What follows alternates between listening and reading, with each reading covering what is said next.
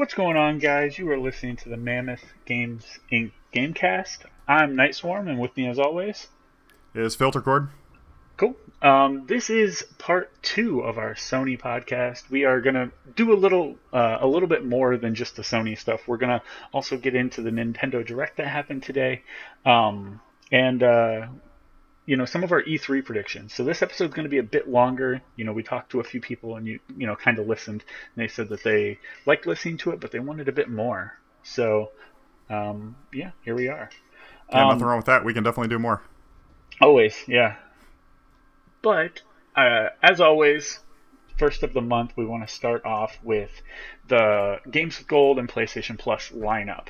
So, um, yeah, I'll, I'll, kick it off with the PlayStation Plus lineup. If you do want to see this, uh, it's pinned to the top of the page also with our update for MGI, what we're going to be doing, you know, what we're working on and stuff like that, uh, over at facebook.com backslash Mammoth Games Inc. Uh, make sure you uh, like the page. Any uh, anything that you like, uh, show your support by hitting that share button. Comment and let us know what you'd like to see done different. Um, but the June 2017 PlayStation uh, PlayStation Plus lineup uh, for PlayStation 4, we have Killing Floor 2, which is a uh, co-op zombie shooter. Um, kind of reminds me of Left 4 Dead. So hmm. uh, interesting. I look forward to jumping into that. Um, yeah. And then the other big one is Life is Strange. Um, it is, mm-hmm. Uh, all five of the uh, what are they considered chapters? Yeah, I guess um, like chapters, episodes, however you want to look at it. Episodes, yeah. And uh, you get to run through that whole story. I really recommend picking up both of those this month if you pick up nothing else, just mm-hmm. because mm-hmm. it's uh, um, you're getting some co-op stuff and you're getting some pretty heavy story stuff. And Life is Strange is a lot of people's like must-play title. Uh, they love it. it. You know, it's their favorite. Um, but going on uh, for PS3, we got Abyss Odyssey and WRC5, which is World Rally Championship. Uh, and then these next two are for Vita. They're also cross buys for the PS4, Neon Chrome, and Spy Chameleon.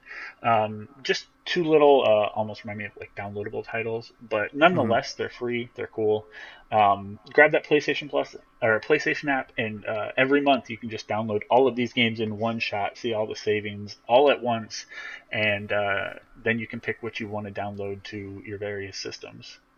You know, I always do that. I always hit, you know, like today I hit download Life is Strange and Killing Floor 2 right from my phone.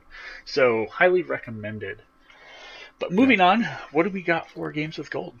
Yep. Um, this month, uh, it's kind of funny. We actually mentioned it in the uh, part one of the Sony cast, I guess, uh, when we mentioned that PlayStation Plus has really been um, kind of, you know, historically killing it, and they're kind of coming back, and the, the Xbox had been getting a little weaker. Uh, looks like they heard me, and they're coming out strong on this one. So, for um, again, the, they kind of stagger their stuff, but for the whole month of June, they have the Xbox One title Speed Runners, which is like a uh, you know downloadable style. Like it's not a full retail release game or anything, but um, you know original price fifteen bucks. So it's definitely something uh, spend a little time on. Maybe play with your friends. Uh, see if you like that one. From June 16th to July 15th, for the Xbox One Watch Dogs, the full original game. So that's pretty cool. Um, Hell yeah! You know, like I said, uh, continuing with full game releases for uh, 360, and of course also plays on Xbox One. Assassin's Creed 3 from June 1st to the 15th, and from June 16th to the 30th, uh, Dragon Age Origins. Hmm. So, um, I mean, that gets a big swath of you know kind of open world adventure a little more, slightly more RPG focused with Assassin's Creed, and then heavy RPG with Dragon Age. Right. And uh, also for uh, for the whole month, they gave away the original Phantom Dust. Uh, actually, I think it was even like an HD update of Phantom Dust uh, last month. So this month they have uh, the the one DLC pack that that game had for free for the whole month. So uh, yeah, they're coming out with heavy stuff. I think um, uh, throughout the month altogether is uh, like a hundred dollars original retail price. So that's pretty good. Yeah, good stuff there. Uh, I also want to toss in that um, if you are interested over on uh, MGI Facebook, we do have a post for Keystone there looking for people to test out their game mm-hmm. in alpha and beta. So go jump on that, uh, register your name. It's by the guys who made uh, Warframe at Digital Extremes. So uh, go check it out. Worst case scenario, you don't like it, and uh, you can say you didn't like it. Yep. All right, but moving on. Um, let's continue right into part two. Um, where do you want to start off for this PlayStation? Yeah, um, I guess we we alluded to some stuff at the end of uh, the last episode, and um, unfortunately, it's stuff that we kind of only know about. We haven't directly experienced. I don't think either one of us has uh, played on a PS4 Pro or on PlayStation VR. Um, I am not. So it's it's definitely like interesting stuff, and I do want to mention it. I want to you know kind of be able to dig into um, like PS4 Pro is a good uh, you know, for example, it, it, it just provides a good outlook on kind of the future of this generation of consoles. Um, it, it's kind of setting a blueprint that you know Xbox picked up with Project Scorpio of, mm-hmm. you know, we're going to make a better version of this instead of just making a PlayStation Five. Right. And uh, you know, it's something that I think a lot of people are used to with you know in gaming. Uh, certainly with like the Nintendo DSs. I mean, they always make a slimmer, sexier version, a little bit more power. Uh, the new quote unquote 3DS is a good example of that, where you know there's certain games that can only be played on a new 3DS. Mm-hmm. So um, you know this is not quite the same as that. Um, the PS4 Pro basically, uh, you know, if you're playing a game and it, you know, the system that's reading the disc knows that it's a PS4 Pro, it's able to turn on certain options in that game to make it run a little smoother, a little better graphics, whatever in certain games. And one of the downfalls is, you know, a lot of the um, a lot of the third party companies are not doing anything with it. So, you know, yeah. people are still getting that same game, but uh, you know, you can pretty much bet that those bigger titles that we're looking at coming into E3 um, will utilize that in full. So yeah, anything it, first party, anything uh, PlayStation exclusive, probably. Yeah, I, I just feel like it's going to be like it's one of those things that people are like, oh, you know, we don't use it. Uh, you know, it, I have two games that, you know, the Pro really bumps up the graphic quality to a noticeable mm-hmm. point, and uh, I feel like in the future it's gonna be it's gonna be bigger. So yeah. And plus, when um... you upgrade, you also get uh, a one terabyte hard drive too. So that's right. kind of a cool thing. Yeah, it's something that I'm, I'm really interested. Um, I guess, uh, you know, not to jump ahead to E3 yet, but the Scorpio is really going to um, determine if the consoles can kind of push that. You know, they can kind of say like, you know, if, it, if the Scorpio is able to be successful with it, then you know PlayStation will even more be able to say, okay, the Pro, uh, we're, we're going to start requiring features for the Pro, or mm-hmm. you know, we're going to add in this other bonus for Pro users or whatever. Um, I, I, think it's a good idea. I mean, it's certainly something that people do with their phone without batting an eye. I mean, there's people that upgrade their phone every year. There's people that upgrade their phone every six months. So, yeah. um, you know, I think it's a good idea for the consoles. It's basically what you know has pushed PC gaming ahead in a lot of ways is that people can just make their rig better at a moment's notice. So mm. that kind of modularity with consoles, I think, is important, and uh, hopefully it uh, hopefully it works out. and Hopefully they're able to get a little more out of that. Yeah. Um. So I, I guess going from there, uh, the other big elephant in the mm-hmm. room to talk about is PSVR. Yeah, the, the uh, the PSVR has, I think, uh, was it Farpoint that came out? Yeah, and they just um, came out with that um, uh, that gun that kind of reminds me of the gun that came out when um, the oh yeah original motion for the PS3 came out. Um, right. I can't remember what that was called right now. Uh, yeah, but, yeah. fancy name like a move. Yeah, snapshot or move. something. Yeah, yeah, PlayStation Move. Um, um, but yeah, that, so, that was really cool. Um, I, I haven't really looked into see how that game was doing. Uh, I'm gonna look that up really quick while you were yeah the v- go on with the, uh, you were talking about. Yeah, VR um, is right now where it's at a real danger of kind of being kind of going the way of the Kinect and the original PlayStation Move and everything, where it's kind of just a gimmick. Um, a lot of those, like, I mean, both of those, for example, um, never really got that second big round. Like, VR has had its first launch, you know, the several different VR systems, the Oculus, the uh, Gear VR, the Google Cardboard, you know, I mean, there's all kinds of different models, HTC Vive, and they had their first rush. They had, you know, a few games, and some of those games would just be referred to as experiences. It wasn't anything, you know, it, it could not be compared to a, a, game to come out on a regular console. It's just kind of a weird, um, cool, like kind of funky thing to do to just kind of test out the space. And that second wave of funding has happened, and they're working on more VR games which you know that second wave didn't really happen for the Kinect at all, didn't really happen for the Move at all. Mm-hmm. So at least it looks like the companies are going to be invested in this. But if this second wave of stuff that possibly will come out this holiday, possibly next spring, if that doesn't catch, I think VR might die. So um, yeah, I feel like especially with Sony and their um, their track record for supporting kind of their extracurricular games, like that's yeah. not PlayStation. You know, like PlayStation Four, like PSVR right. and Vita, especially with the Vita and the PSP, we saw it like they were gung ho about it, and then there's no support. It just it died. It was yeah. gone. Um, so it'll be really interesting to see. Um, um, but yeah, I mean, that momentum. It looks like Farpoint did uh, above average. Um, yeah. Most places giving it uh, you know, a good like seven, seven point five. Um, like even one said, fantastic gunplay and freedom of movement sets PSVR Farpoint apart from most VR shooting galleries. But that's the thing yeah. that kind of pulls me down, uh, and probably pulled the score down, is that that term shooting gallery. You know that on rails kind of thing. I'm not sure how this game yeah. played, but yeah, that's true. But I mean, a, a seven on a VR game in what is really still the first generation of VR games is mm-hmm. amazing. Mm-hmm. Imagine if uh, an original NES game came out new today; it would get like a negative six. Yeah.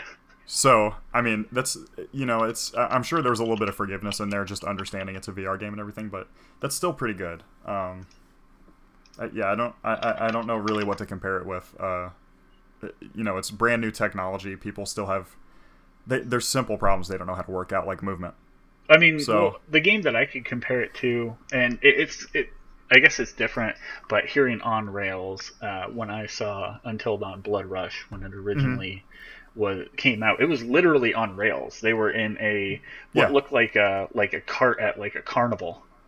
So oh yeah, um, like and and that that yeah, thing scored a six, a solid six. Uh, okay. From you know that looks like that's about the average. Um, so I mean, it's kind of showing that it, I guess, progressing. You know, maybe they are oh, getting better point, point. And a half.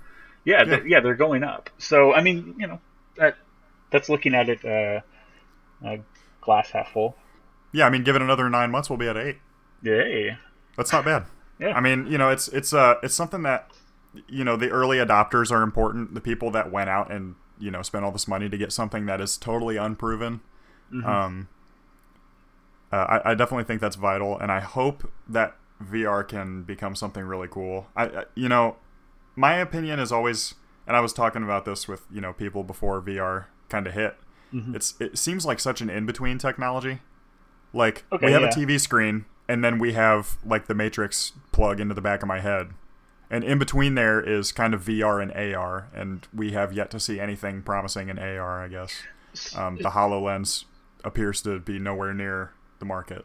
Yeah. So yeah, and we've um, seen some cool stuff from it, but yeah, it just doesn't. I, I, mean, there's some really awesome stuff in Microsoft HQ. That doesn't mean that it's ever going to exist right. in my house. You know.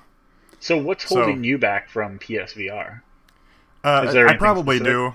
Yeah, I do probably need that um, that kind of flagship title. I okay. mean, there, there's a lot of potential. Um, you know, if they could it, it doesn't necessarily have to be games, and I've kind of talked to some people about this as well, kind of at like a game meetup um, in the Cleveland area here. Um, it, it doesn't have to be games necessarily. It, they're just like any killer app.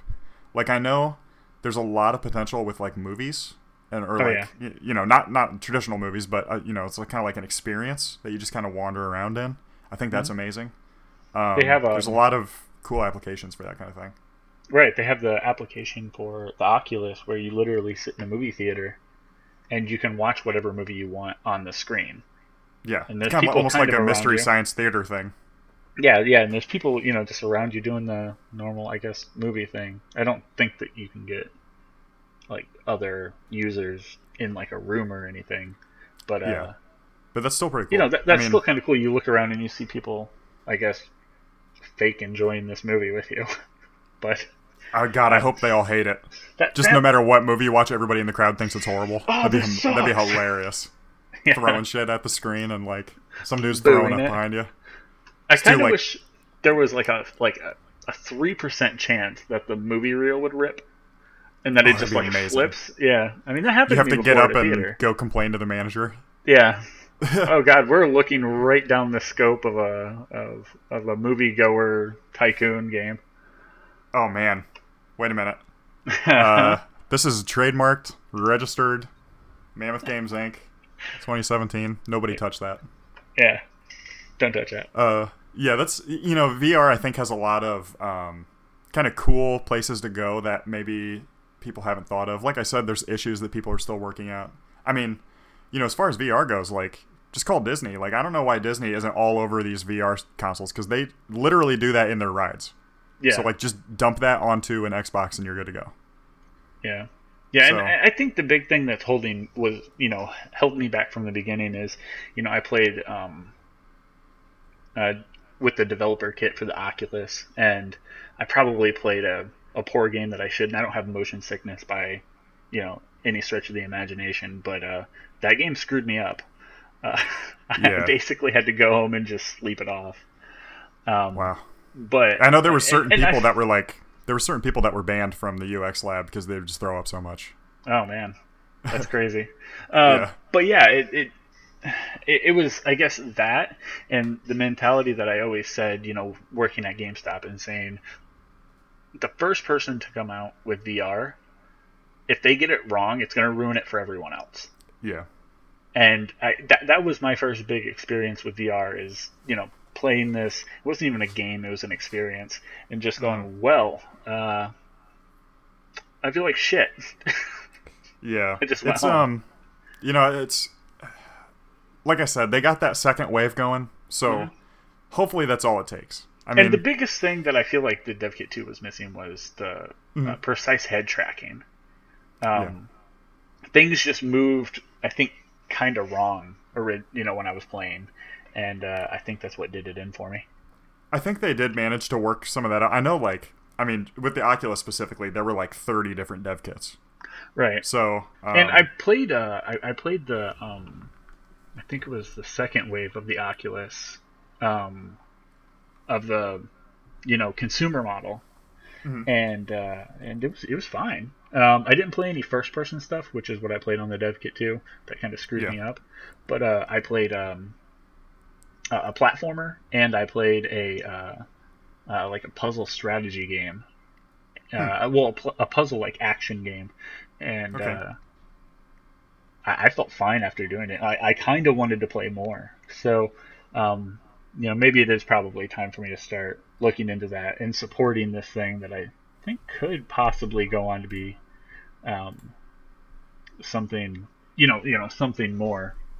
You know you kind of need that support, and I do applaud those people who already have supported PSVR without you know Yeah, or just VR in general without having you know something to have come before it that's successful. Right. Yeah, especially I mean like those first um those like launch games like uh on all the systems. I mean, Mhm. kudos to those guys. That's awesome. Like just throwing something out there. You don't you know, they have the chance to play each other's games at little tech demos or, you know, at events or whatever, but Right. other than that, I mean, they really were just throwing and seeing what stuck. So, um that's awesome. Definitely. Um, all right, so uh, I, we kind of touched on it in that, but you know, we do want to kind of talk about just to kind of round off like the sort of the PlayStation 4 specifically, and then just Sony in general. Um, kind of like the future of Sony. What they kind of have to stick to what they're doing right, what they're doing wrong, um, just all that. I guess. Uh, well, I mean, we did touch on it definitely with PSVR. I think that they need to stick their guns on that one. Um, yeah, it looks like they're going to, and I think they definitely need to do the same thing for the PS4 Pro. Um, in Yeah. fact, we might already be looking at another upscaled version of the PS4 Pro. I know that was rumored a while ago. Yeah, I, I don't think I saw anything about that, but I, I do agree. I think they need to stick to their guns with PS4 Pro, move forward with having that PS4, and you know having those two models. One that is an upscale model that costs a mm-hmm. little bit more, but these games are going to play much different on it. I don't think taking the experience away entirely, like let's say, you know, Last of Us 2 comes out and it's only for the PS4 Pro, I think that's unfair. But having that upscaled version, it's like mm-hmm. buying the better graphic card for your computer, like you said. Um, Right. I think, think that's they a would, uh. Yeah, I think there would definitely be backlash if they said like, uh, you know, this, uh, you know, whatever. Infamous Three is, or wow, they already did three. Infamous Four is uh, like PS4 Pro exclusive. Like, I definitely think there'd be a lot of backlash to that because, as far as I know, the PS4 Pro hasn't sold particularly well. Um, Yeah, I, I haven't heard anything uh, like really noteworthy about it, but yeah, you know, I, I guess it it comes down to like when I'm going to buy a new system, like at like I, I think I've made mention possibly in part one. I still have my uh, launch PlayStation 4. Mhm. I've never had a problem with it. Not even like a weird noise. Um, you know, aside from um, sometimes, and I feel like it might be a power problem. Um, yeah, but, but sometimes it just kills off and it'll be in rest mode and I'll go to turn it on next time and it'll be asleep and it'll be like it shut down improperly. And I'm like okay. But that's you know that's really it. But when I go to buy the next one um, I don't really see a point in just picking up another PS4 just normal PS4 Yeah. it's like I mean what's the price difference? Like maybe a hundred bucks? Mm. you know go, go with the pro. And that's that's what I'm gonna do. Um, definitely. But yeah, stick to the Um, guns with the Pro, with the VR. I think that's going to help. Um, and the biggest thing for Sony to stay ahead of the curve, I think, is um, continuing to beat the competitor to the punch. Uh, yeah, um, I mean, I think it- uh, it's always proved to be useful, especially Xbox 360 to PS3, and then Yeah. it, you know, it worked PS4 to uh, Xbox One. So um, yeah, yeah, I think keep, um, keep it going. Yeah, they they've done a this is I mean, this is kind of a bit of a, you know, we kind of set up how we were looking at this with um, you know, taking future episodes in mind like we might do one of these for the Xbox 1, we might do one for the Nintendo Switch. Yeah, Um, you know, it could be for anything. I guess we'll see what gets announced. We might have to do one for a new console, who knows. yeah. But uh we can do one for the Ouya. What worked, nothing. What didn't work, the whole thing. I heard but, Kraft uh, Singles is bringing out their own console, so That's- I'd buy that. I know the guy But, that uh, we're gonna get to come in on us with that one. but uh, you know, uh, I, I think Sony is the uh, the example of these where uh, you know there's not a lot of advice for them other than like stick to your guns. Like they've done a great job with PlayStation Plus. I mean, we talked about. I think that was one of our main focuses of the last episode. Right, Um, They've done a great job with exclusive. They've done a great job with you know their partner companies they're working with. They've taken, um, you know, at, at a certain point, you know, when you're designing a game for the PS One, if if that's the type of game you were making, there's not really a lot of competition. So they just kind of went with Sony because you know that's who had the hardware they wanted, and they've turned those relationships of like, yeah, you guys have CDs, I like CDs, into some of the best companies in games. And I mean, um, you know, specifically like Naughty Dog's trajectory has just been insane. Yeah. Um, you know, the like Santa Monica going from like, you know, we kind of fix some weird animation bugs and we do testing for you to, you know, they're a studio in their own right now making games. yeah, very um, so. I mean, there's a lot of, uh, you know, some of the biggest designers, kind of, you know, creative directors, whatever in the industry came through Sony. I mean, David Jaffe, Mhm. uh, Twisted Metal series and all that. Um, Just I mean, you know, God of War. Drawn together. Uh, I mean, Or there's a lot of together, stuff. Drawn to death. Drawn Together was similarly themed, uh, similar style. That's but, in a uh, different podcast. yeah, those will all come back together someday. Uh, you know, it's um, they've done a great job, and I think Microsoft definitely can stand to learn as far as like third party goes.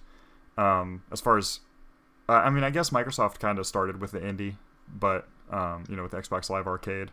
But I think Right. PlayStation's done a great job supporting indie developers and getting those indie games out. I feel like they Um, have two different approaches to getting indie. Um, Sony just grooms them, whereas Microsoft, It's kind of just Kind- a dumping ground. well, they, they kind of scour for them. They work through, um, like Steam and uh, you know, like Steam Greenlight and you know stuff like that. Um, Mhm. Getting titles And then there's, like, like- um, We Happy Few. I Right. mean that that Right. right there is a big title that I like.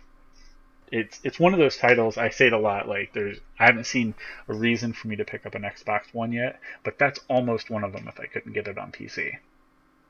Now you know I uh, I played the game preview of that because anything that's in early access, I believe, on Steam, Xbox will let you kind of demo it for free, Right. uh, which is really weird because you have to buy into the early access on Steam. So I guess it's just a thing that you know Microsoft's like, we'll just eat that cost. Right. Uh, yeah, yeah, I'm that's not, awesome. I'm not sure, but um, I have to play it a little bit, and uh, yeah, I definitely like the style. I'm not sure if the game's for me just because of how it is. I'm not a big roguelike fan or anything, Mm-hmm. but um, yeah, I mean it's you know Xbox I think definitely has a first party problem, and uh, man, Sony's just killing it. I mean, yeah, right now I, I feel like uh, Microsoft is kind of uh, they've hit that spot and they kind of know that things are not the best for them.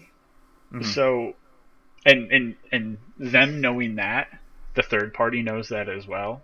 So they're not Right. getting any of that exclusive, right? Like, I mean, they lost their exclusive stuff with um, Call of Duty.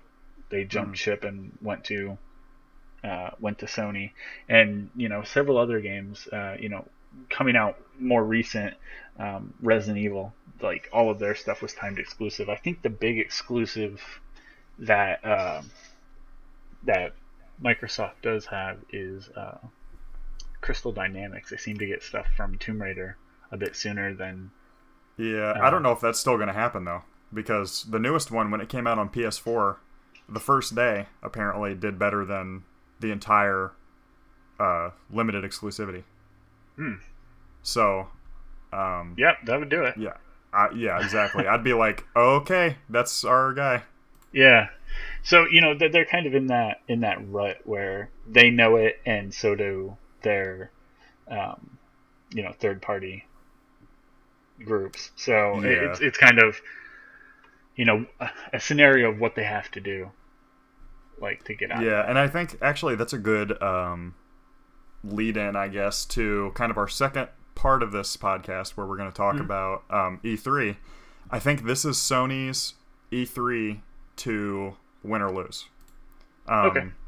It's very much, and it, you know, it's uh, Microsoft is going to have to hit very hard to um, kind of take away. I mean, I just I, I can't imagine Sony not just crushing it. at Right. E3. Um, Like, I was. They may not have any big announcements. I like there's there's not anything we know of, but of course we don't know about it until it's announced. But um, it, it seems like Xbox is kind of like in a position to announce some new things. So maybe that'll be really exciting. But even the stuff that we know for sure Sony's going to have is just awesome.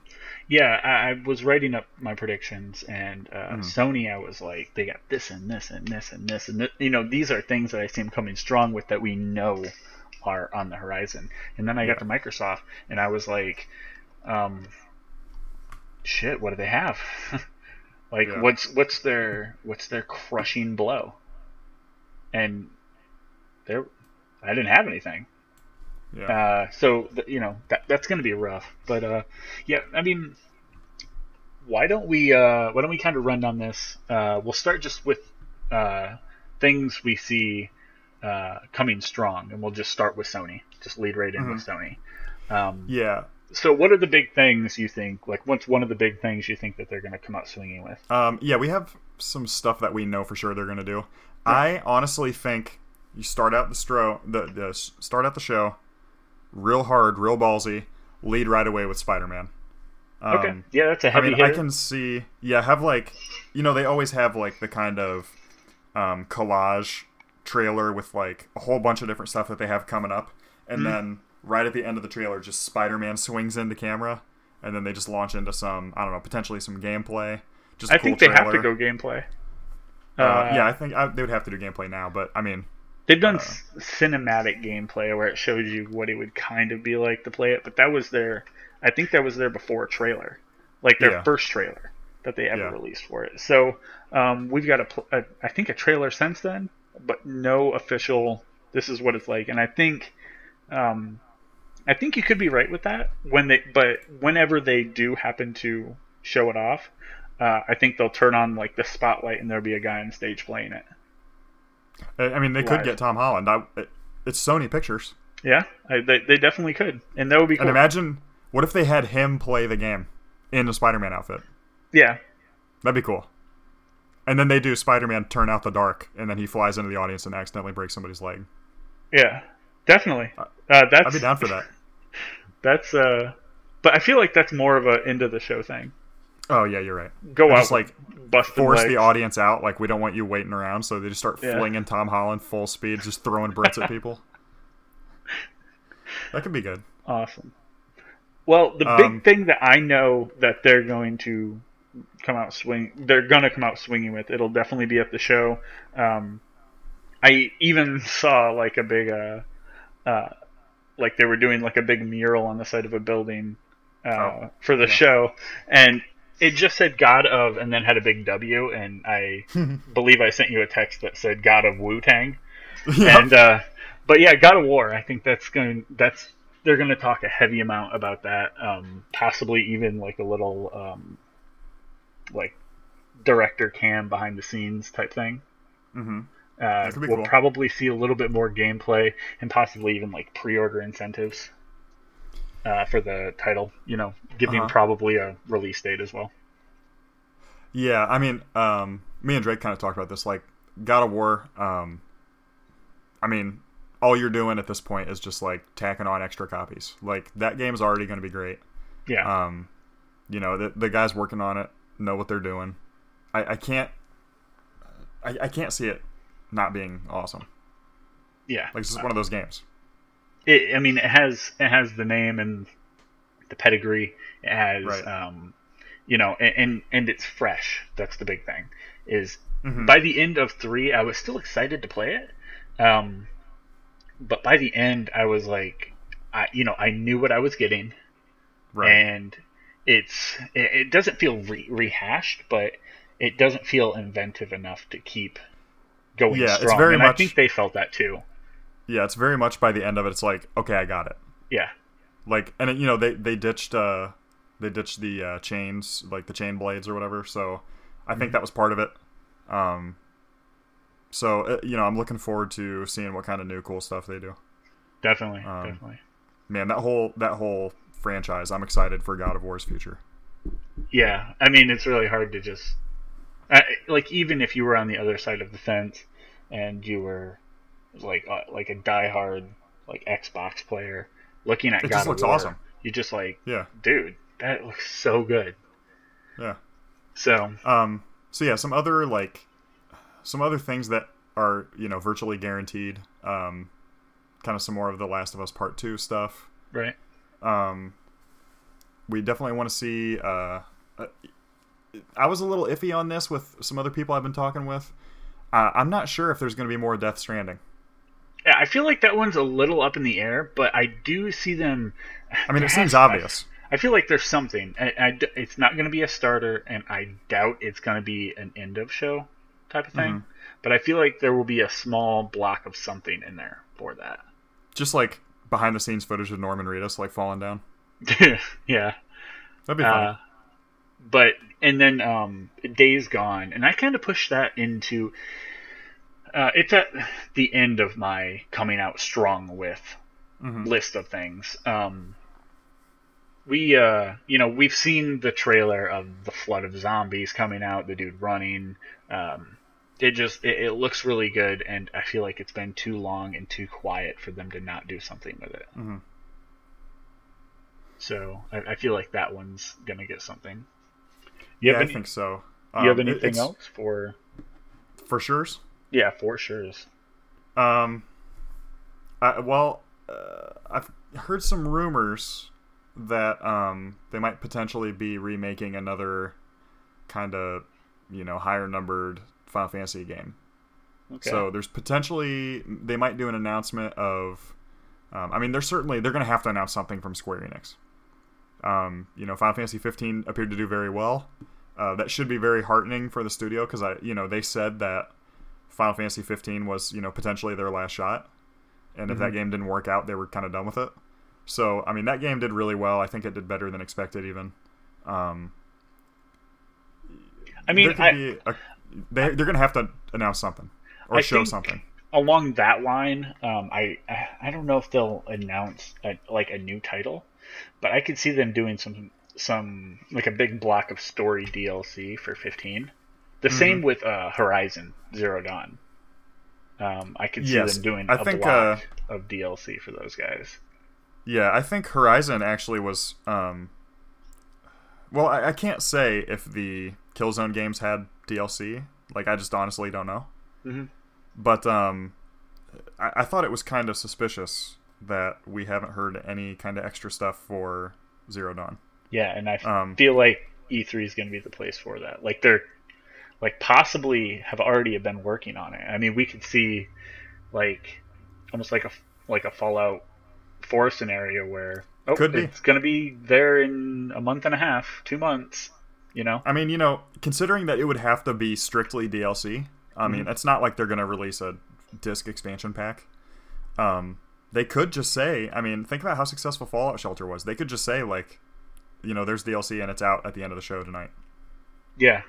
Um, and so, I mean that's know, that's the way. I mean that's a really really good way of getting people excited about not only your product, um, but just about you know the system in general. Like that, that, right. that's like holy shit! Look what Sony just did with their huge exclusive new title.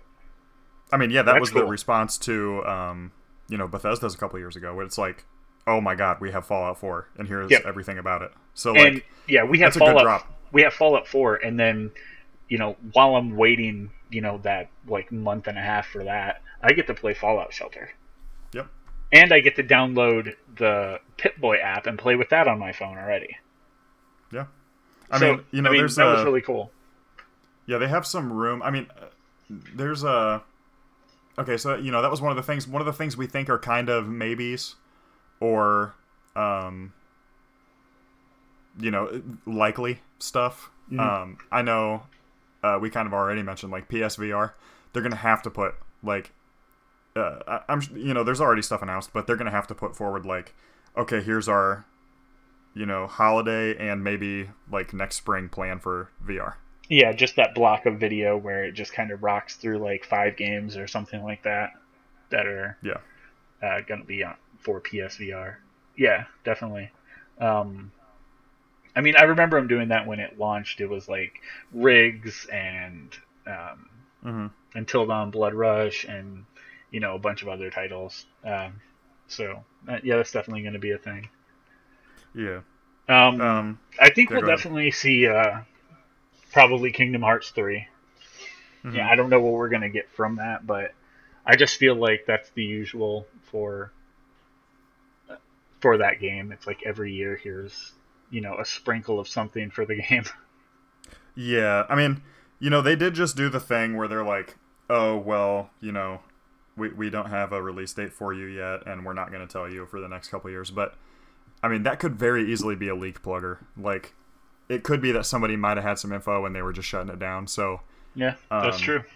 You know, Sony. I mean, uh, with a couple other games that we saw here the last couple days, um, those kind of Sony exclusives or Sony you know favoring systems, mm-hmm. uh, games. I mean, um, they've been dropping some release dates lately, and Sony I think has realized that that's really important. Even though traditionally the Japanese market just kind of says like you'll get it when I put it out.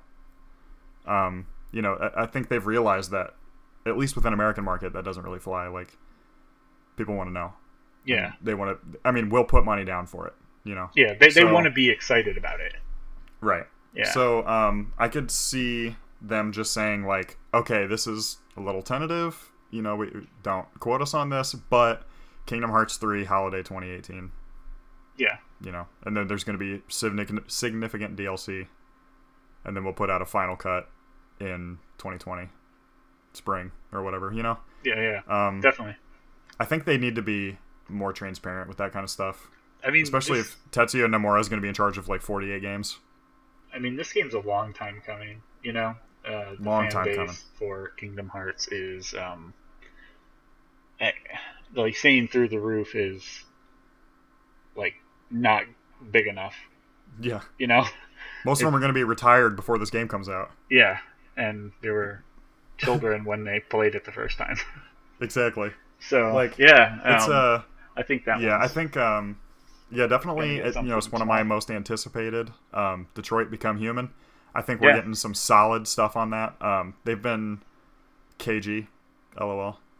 uh you know, they've been real careful with dropping too much cuz I think um I think that company's kind of, you know, kind of bit off more than it can chew in the past.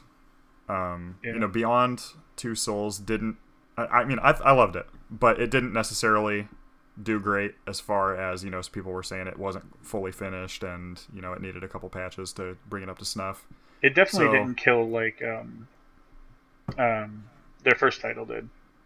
Oh yeah, I mean, like it's hard. Like Heavy Rain is almost a genre, Yeah, so it, you know, it's hard to reach that kind of level, and I think they just had classic like sequelitis.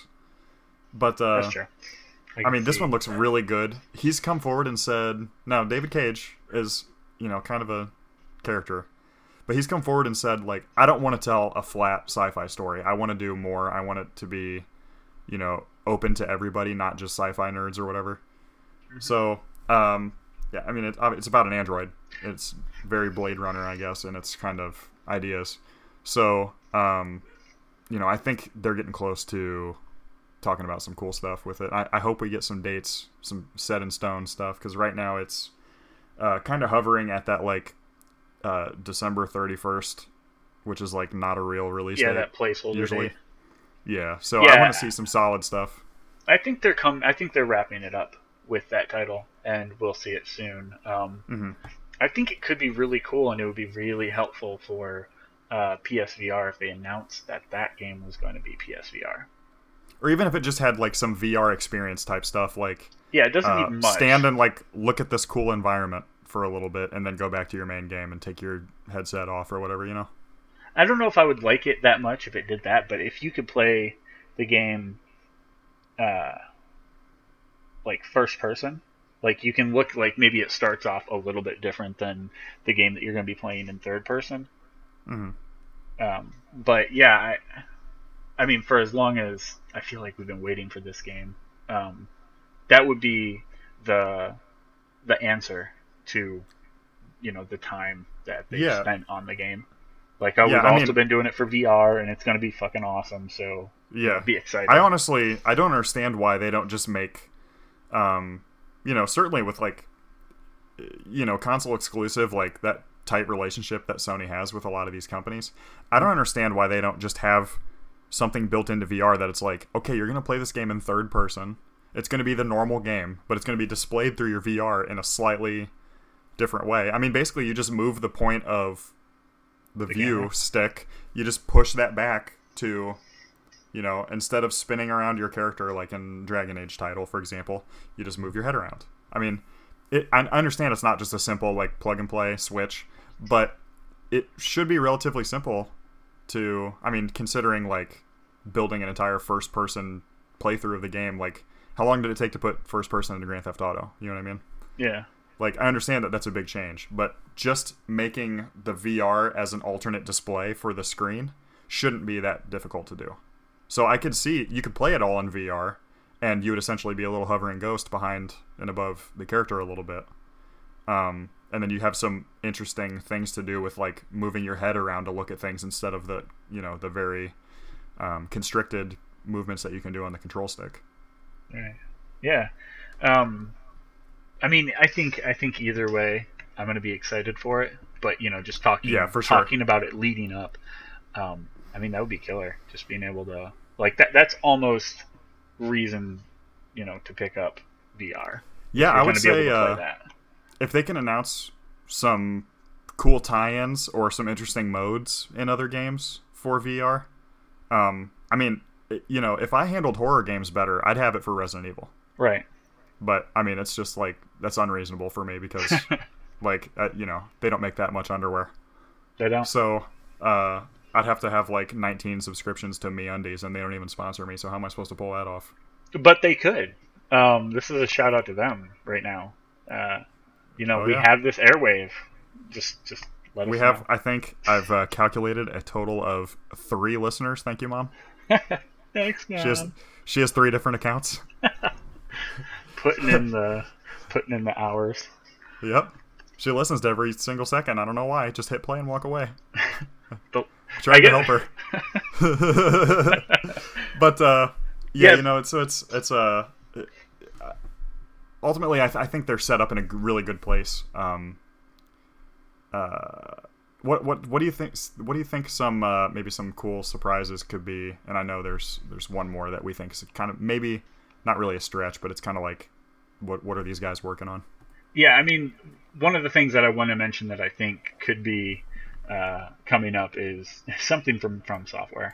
Mm-hmm. Um, whether it be you know Bloodborne two or you know something you know something different, but a Bloodborne two trailer would be ki- really cool. Oh yeah, I mean even something totally new. Um, I mean, that I don't think that's going to be big, and I don't even think it's going to be talked about. Mhm. But I can definitely see like, oh, and by the way, we have this trailer. Nobody talks about it. On to the next thing. Yeah, yeah, I could definitely see that. Um, just something super early, very conceptual. Yeah, Um, yeah, I could see. I mean, Bloodborne did really well. Um, I could see a Bloodborne too for sure. Um, I, there's been some speculation that might be another Armored Core, which that could that could very easily be a VR game. I Yeah. mean, that kind of like the cockpit thing really works It does. VR. So um, I could see that. Uh, I don't But- know. They could do. They could try something new. They could try like a really like a just a totally a total redo of a really old game. that's true. Yeah, um, Um, and going from there, like you said, like what could surprise us? Um, Mhm. Like talking about a like a redo of some of the old games. Um, I think it was brought up before uh, in a past podcast, maybe about uh, MediEvil. Mm-hmm. Um, that would be cool. Yeah. And then I toss up the idea of like uh, um, like something from the Blood Omen series, like from Mhm. Legacy of Kain or you know whatever, something like that Okay. would be really cool. Yeah. Um. Yeah, I, I can. You know, PlayStation's always kind of had an issue with mascots. I guess. Yeah. Um. They've always like really wanted that like funny like QB buddy, that kind of like Mario, Sonic, uh, Donkey Kong thing. I guess. yeah. Um. Which, you know, if anything, you know the the uh, shoot, I have his name here somewhere. The the uh, skeleton from MediEvil might be the Yes. guy. Name Um, is Sir. Daniel Fortesque. Yeah. Yep. He was in PlayStation All Stars. Um, He was. You know, it, it was a uh, kind of a classic series, and they tried to mess with it a little more recently, but they didn't really hit it. I think, you know, they could potentially knock that out of the park. Um, it's a cool f- franchise. I mean, there's plenty of room there. Yeah. Um, they have like Sony actually has a mascot, and they were in um, PlayStation All Stars. I Mhm. can't remember their name. They're Oh, like a Sony specific one? Yeah, it, it's I, I can't think of its name right now, but it, it almost looks like a little cat with a, like a smug look on Um, its face, and it has rosy cheeks. Okay, look into that while we continue. Okay, I'm interested. Was that on? That was on PlayStation All Stars too. You said? Uh, yeah, I believe so. Huh. Well, yeah, I, I wasn't. Uh, I didn't really get into the PlayStation until kind of the mid PS2 era, I guess. Um, so I must have missed it. It's it's very Japanese. Um, All I can think of is that cat from Animal Crossing. it kind of does look like an Animal Crossing character. So But yeah, I'll- grounds for a lawsuit. I'll keep uh, I'll keep looking at that if you want to go ahead and uh, move right. on. To Yeah, um, I know something that- surprise. yeah, something that we're really looking forward to, something that me and Drake mentioned when we were talking on the last episode. Um, a uh, one of the biggest companies that's just been totally silent. Haven't heard anything from them. Sucker Punch. Mm-hmm. And Sucker Punch is known to have a really tight relationship with Sony. So, um, you know, I was I'm hoping for another Infamous game. So I guess it would be Infamous Four. Um, so they'll probably do another subtitle or something to, you know, avoid number confusion. But Right. uh, I think uh, Last Light was, or uh, Second Son. First Light was the DLC. So Yep. uh, I think Second Son was a really good game. It was not quite a launch title, but you know it was really early. I think it was like January or February. Yeah, it came After the out console came out. right after. Yeah. Yeah, this is like a couple months. This is not a significant wait, and it was a great game. One of the best like launch or near launch exclusives for either system. I mean, I mean, I think we Uh, even talked about it. Like that was one of the games.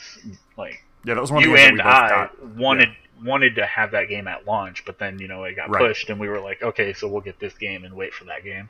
So Yeah. So I mean, I like. I don't know if they continue in that world. I don't know if they kind of make a new. Um, uh, you know, they could make a new franchise. I'd I'd be into it. yeah, Um, I, I would like to see something. Um, like I would like to see a new IP set in the same world. Um, that could be interesting.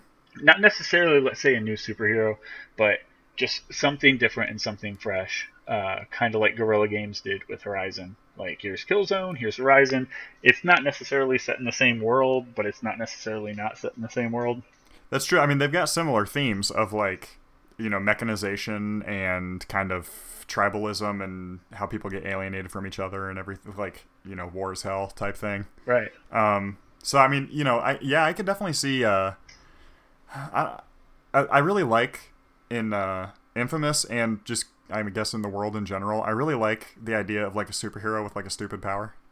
yeah And uh, you know, Infamous didn't do it so much in the original game or two, but with um, Second Son, I mean, his original power, uh, which I guess his real power is just that he absorbs people's powers, but his Yeah. his you know the first one you pick up is smoke, and that just seems so stupid.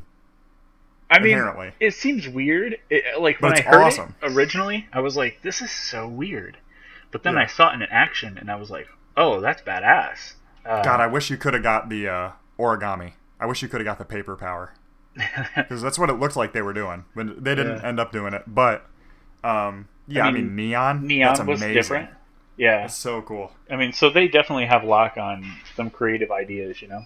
Yeah, I mean, I so I could see, um, I you know, the main villain was concrete, which is just awesome. Again, so uh, Yeah, that was you know cool, they could too. they could do some cool stuff. I don't. Uh, yeah, I don't know if another Infamous is the right thing. It could be really cool to be like a guy in an elite task force that has to take down people with powers, and you're just a semi-normal dude.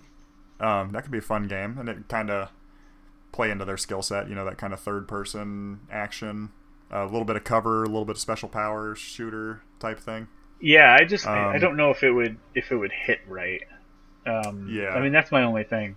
So I mean I mean and of course we're just speculating, but Right. Yeah. There's no. Um, There's literally with- no news about them at all. I mean with those guys, you know, they they kind of have like you expect something, and they've proven you know that they've proved uh, like they've managed to prove that they have you know their style and their style is cool no matter what they put into it like we said neon and smoke really weird Right. quirky but uh, you know it, it comes off really badass i think so uh, yeah there, that that flavor i think would i think it's seeing it is what what does it for me Mhm. i have to be able to see it in action before i can really judge on if Yeah.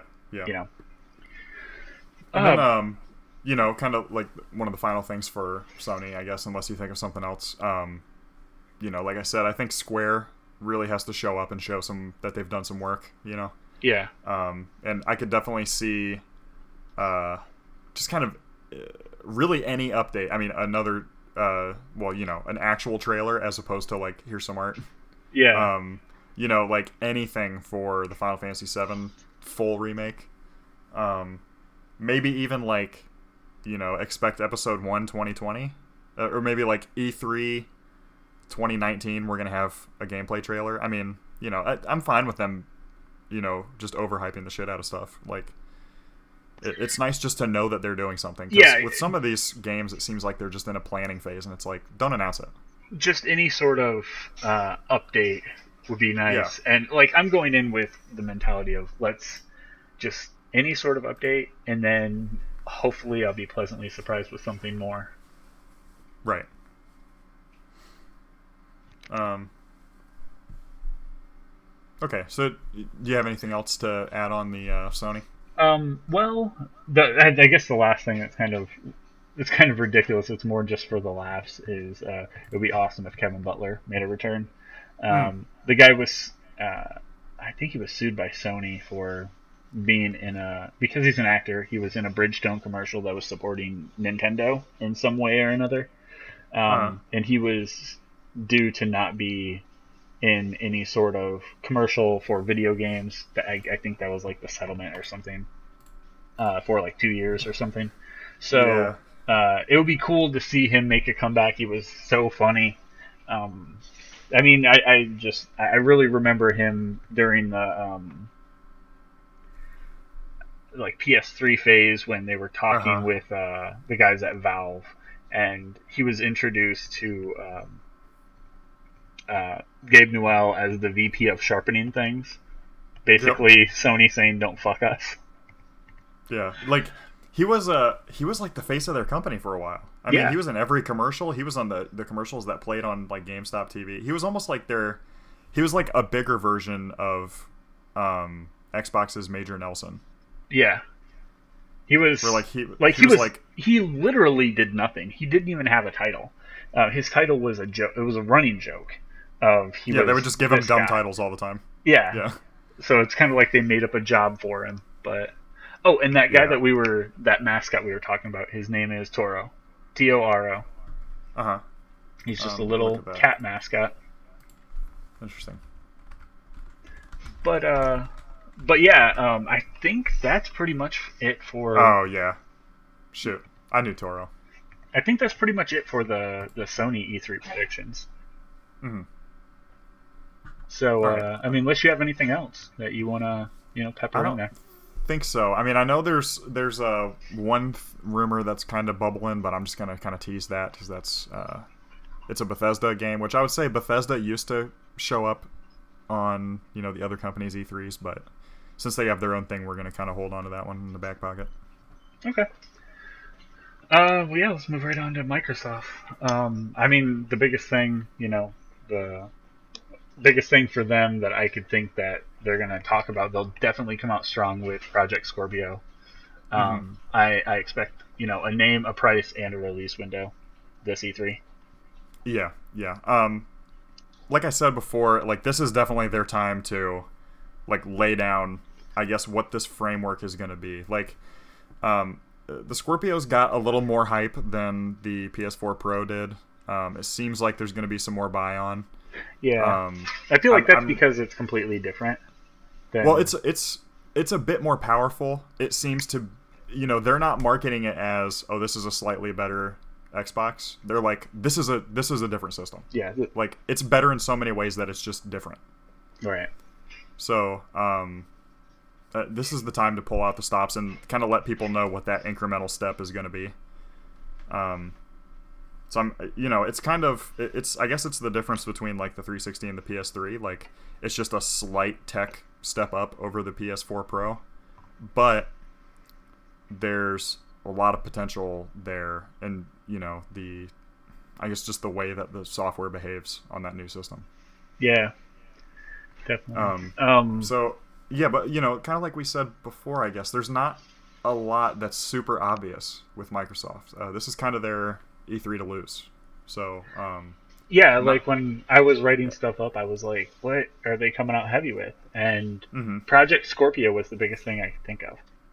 yeah, Um, I Um, mean, and, and that's like, and we're talking things that are 100%. Uh, game wise, I don't really know uh, something 100% that they're talking about. Uh, yeah, I mean, there's two Um, titles that I'm like, okay, but um, I don't know. In my mind, they're not huge. So I don't Yeah, think that they're a must talk um, about. I, I think that there's going to be a Halo presence, which that's something that you kind of noted down.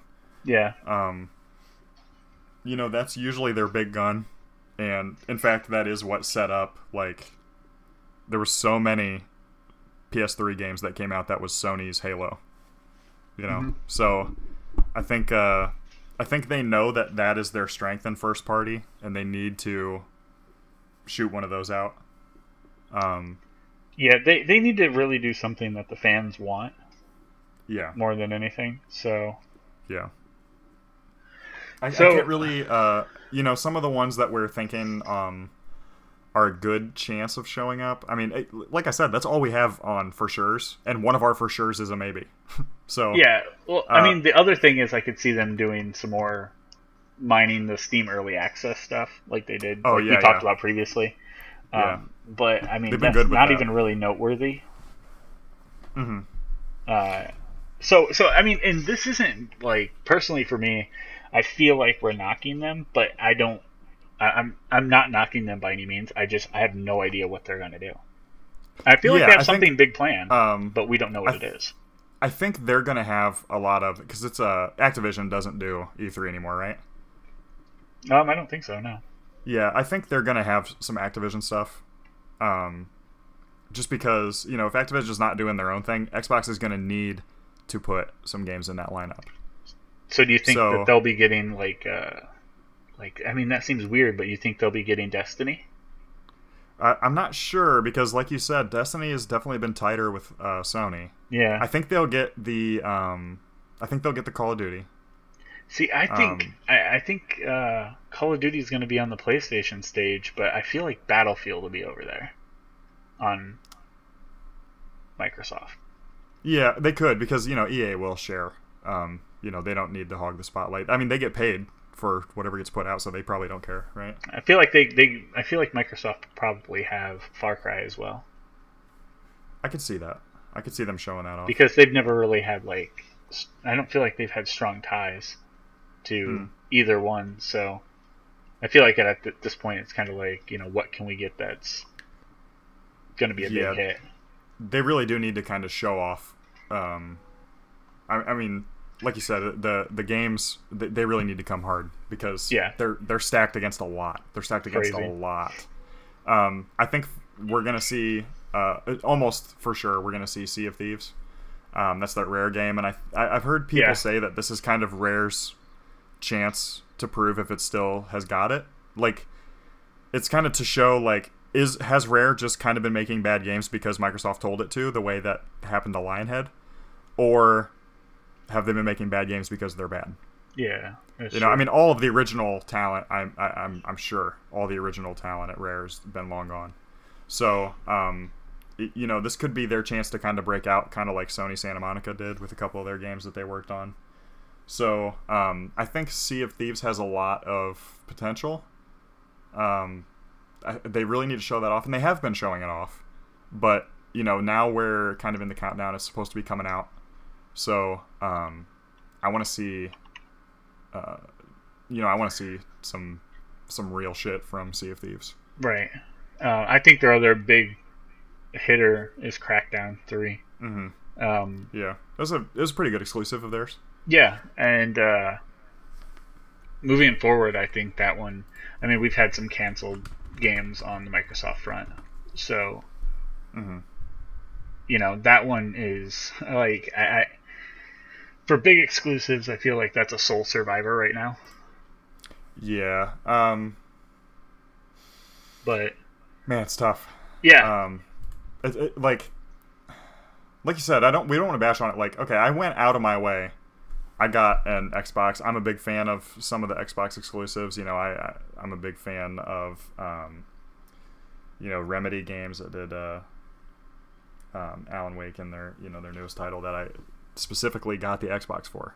yeah, Like, I'm a big fan of their stuff. So y- y- y- a lot of Xbox exclusives I've historically liked. I mean, the original Mass Effect, one of my favorite series.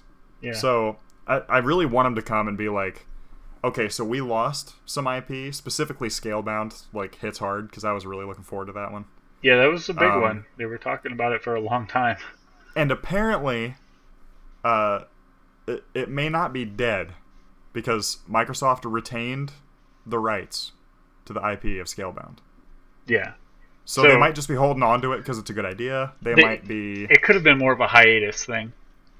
right, right. Right. So, Um, um, I, like, I, I think they have a good chance to come and surprise everybody. Like, here's four games that people had no idea were in progress. Yeah. I mean, And they would. Um, I feel like they have to do that, whether it's reviving a canceled IP or revitalizing an old IP. Um, mhm. you know, being the. I feel like that's the go-to. Um, if they're doing need- a I whole mean- new IP, then I feel like it's going to be. Uh, that one's going to be highlight, and that's going to be what they're coming out swinging with. You know. Yeah, because that's I mean, you know, like we said, that's their their uh, their weakness within the last year or so. You know, has Yeah. been um, that first party stuff. Yeah. Like, I mean, in general, if a game's coming out on the PlayStation and the Xbox, it, you know, it's just your preference. It really doesn't matter. It's going to be pretty much the same game. Um, Especially if you don't care about having to wait a month for a map or whatever. Yeah, it's like you know what what are you um, you know what are your friends playing on, and what system Right. did you pick up? Like if you happen to have So both of them, it comes down to friends. I feel like. Right. Their support has been good. I mean, like I said, they've they've got that backwards stuff. Their games with gold has kind of started to realize what it can potentially be, and they've been kind of hitting that. Mhm. So, um, you know, they've got kind of a solid base, but they just don't have the pizzazz. They need to they need to hit with something. And I feel like this is going to be like as much as this has kind of been like, man, they need to do something. I feel like they're going to do something big this E3. They they can't I mean- they, they can't afford not to. Yeah, they, they're gonna they're gonna have something that blows me away. It's just that I cannot imagine what it is. Like, Right. um, you know, there's a couple studios out there that are making games that we haven't really heard about. That if it was like, yo, it's going to be Xbox One exclusive, and then it's like, boom, huge, awesome game that people have been like dreaming about, that would be huge. Um, I don't want to say anything in particular because we're going to mention that later, but you know, there's uh, this is, they got a good chance here because it's so it, anything they say like that would be so unexpected. Yeah. So they have a good chance to kind of make an impression. And of course they're going to come out with their new tech. You know, they're talking about the Scorpio, so they might, you know, they could potentially talk about their VR that they're working on. Um, You know, their controller, they've been kind of infamous for their uh, like controller modification. They have that um, Yeah, that, that that really special controller. I look for that to be. It's like what is that? That hundred and fifty dollar or two hundred dollar controller that they have. yeah, out. it's like I looked for that. switchable and it's got alternate parts and everything. yeah. I look for that thing to be um, you um, definitely uh, having some cool features with the Scorpio, Mhm. and you know that kind of stuff. Um, we'll definitely see that. I think it would be really cool if we. Uh, you know, we've been talking about it, you know, revitalizing or reviving old, uh, old, like canceled games, but, um, it, it, and, and we're talking long shots here, but, uh, Battletoads, Mm, what would that do? mm. Like, what would that do? I mean, if you drop me a Battletoads, I mean, I don't know what I would do. I, I wouldn't be able to control my body. and, and just, this is a personal thing. I feel like it's, you know, it started back when we worked at GameStop, but, uh, Uh huh. I feel Yeah, like Battletoads on the Wii. yeah, and and it and it continued with MGI, but how about uh yeah Gex would be cool. Just anything Oh, yeah. Gex. We haven't heard anything. Crystal Dynamic owns that IP. It's sitting there. Crystal, you know, they did that super early access with Tomb Raider. You never know. Uh huh. That's why I threw that in under the surprise for Microsoft. I think that could I mean, we fun. could. Are we in a time that we could be coming up on a new Tomb Raider? Um, I know there's going to be a new movie, so it'd be a perfect time to get a game going. Yeah, I mean, we could see something. Uh, I couldn't say where we'd see that at. Uh, we had talked about previously how Tomb Raider's, you know, whole exclusivity uh, for Xbox didn't perform as well as basically Yeah. its opening for PlayStation. But Yeah. Um, Um, I, I you know. I don't think that that kind of model really works. Um, the like the earlier access to DLC and stuff seems like that really works, and that's kind of the standard with you know shooters and uh, Destiny and games like that. Mhm. Um, I don't think console exclusivity like timed exclusivity works for the whole game. Like, um, I, yeah, I, I think, you it works too much maps, negative feedback. saying. Yeah, it works for maps. It works for you know little Right. DLCs. It just it doesn't Gun work skins. for the fo- the full game. It just it. Yeah. I feel like it. It's kind of fucked up. Yeah, it hurts more than helps. Yeah, because then I mean, you kind of lose some hype. Like, I don't even know, like what time of year it uh, the second Tomb Raider ended up coming out on PlayStation. I mean, I ended up getting it on Xbox late. I mean, it was already out on PlayStation too. I just I played the first one on Xbox, so I just got it. But Yeah. uh, you know, you're when you hit that release day, that's the peak hype you're gonna have, typically. Um, it's really hard to capture that back for another launch, and it's like, why take that ding in sales? Um, yeah, I mean, it just seems silly, especially when you're looking at Yeah. like I understood, you know, maybe they made this deal before they realized PlayStation was just crushing it over, uh, Right. You know, Xbox One, but uh, but going forward, I don't look for that to be a thing. no, And if it is, you know, we got some bold companies out there. So I mean, hey, if you know if that works in your business plan, if that gets your game made and everybody paid on time, that's great. yeah, But I just I think it's there's too much negative, and I you know that's speaking as uh, certainly as a customer first, and then sort of as a reviewer after. So you know I don't have the numbers in front of me on that to say anything, but right. It's just my kind of my gut feeling, I think. Um, okay, so we don't want to go through every single company by any means, but we No, do but we want do- to mention uh, Bethesda specifically, Yeah, and then we'll kind of do the rest. I, I feel like we mentioned Bethesda, and then we'll just kind of trickle down into you Yeah. know instead of doing a full Ubisoft thing, a full Nintendo, and a full like EA thing. Um, Mm-hmm. Well, especially because um, I mean, certainly Ubisoft. I mean, they've practically got it. Like they basically have a menu for you. Like we know what they're going to have because they announced it in their earners call. Yeah. They've kind of reinforced that on their own, just saying like, okay, we're going to have you know X, Y, and Z at our show, and then we're not going to have this other one. You know, so we don't really need to go through that. Um, right. you know, EA is fairly obvious, but we will touch on some of the stuff we want to see from them. definitely. But yeah, let's go in hard on Bethesda. Go Yeah, ahead. Bethesda. Um, I, I feel like they're gonna do a lot of talking about Elder Scroll Online, and I don't think it's gonna be opening the show, but I think it's gonna be um, like kind of like the meat of their show, uh, especially with the the Morrowind coming out DLC. Mhm. Um, which I'm not sure if you've seen that trailer, but it is really cool. It's a really Yeah, it's- good looking trailer. I've heard um, it's a really good ad. and I just just whispers from you know that's Elder Scroll Online was one of the games that kind of kickstarted Mammoth Games Inc. off, um, getting you know a, a decent amount of people viewing us on uh, different streaming sources because we were playing that game early. Um, So I still talk to a lot of those people, and a, lot of those people are interested in this new DLC to the point of, oh, I'm going back and I'm going to pick it up. Yeah. And I'm like, that's cool. Yeah. I Yeah. mean, keep it going. It's, it, I think it was a good game. Uh, it Mhm. just, the end game wasn't enough for me. So I, I'm really glad to see that they're doing more of this, uh, uh, expansion stuff to, Yeah. you know, kind of offset that. Like, look, the sto- like, Elder Scrolls is a story, you know, before anything else, with a ton of stuff to do. And this game still has a ton of stuff to do, but Mhm. hitting those raids and dungeons, uh, it just didn't have that same feel of something like World of Warcraft or even Final Yeah. Fantasy 14. So I mean, really, uh, you know, I can't talk about the talent that worked on the game, but for the company, this is their first MMO. Yeah. I mean, that's a really good start. Yeah, they did a great job uh, coming out Yeah. with it. And if they take this, and even if they do new expansions and patches to make the game fit properly, um, Mm. I mean, this game could be st- still, even though it hasn't been crazy successful, it could still come back and be successful. Yeah. So I I, mean, feel like still- that's going to be a big a big chunk of theirs. Yeah, I mean, it's still online, so it's been fairly successful. I mean, these MMOs, uh, they need a lot of people playing, but they don't need as many as you would think. You know, it doesn't need to be World of Warcraft numbers Yeah. to uh, stay alive and even to do well.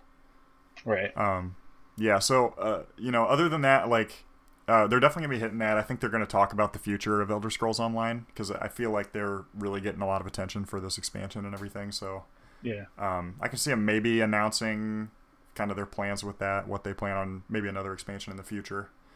Um, I mean, they have a lot of places. stuff- They have a lot of places to go. I mean, after we got off with our um, part one of the PlayStation podcast, I believe we were talking about where Elder Scrolls main game can go, and we looked Mhm. up their map and we were looking at it, and there were places off continent that we had never heard of before, and it's never been Yeah. really brought up in lore before.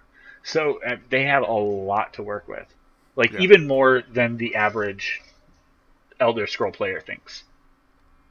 Mhm. So uh, you know that's really cool. yeah, there's a ton of. I mean, there's a ton of landmass they can add. There's a ton of cool story. There's a ton of cool. Um, you know, if they kind of continue tweaking and working on their end game content, that'd be good. Yeah. Um, there's there's a lot of room for growth still in that game. Agreed.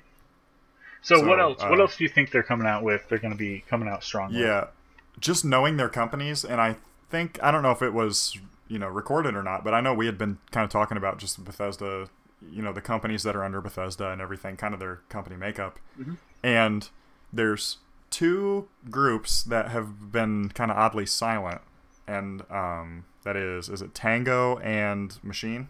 Machine. Yep. Um, yeah, so you know we could potentially be seeing um, maybe like a new Wolfenstein.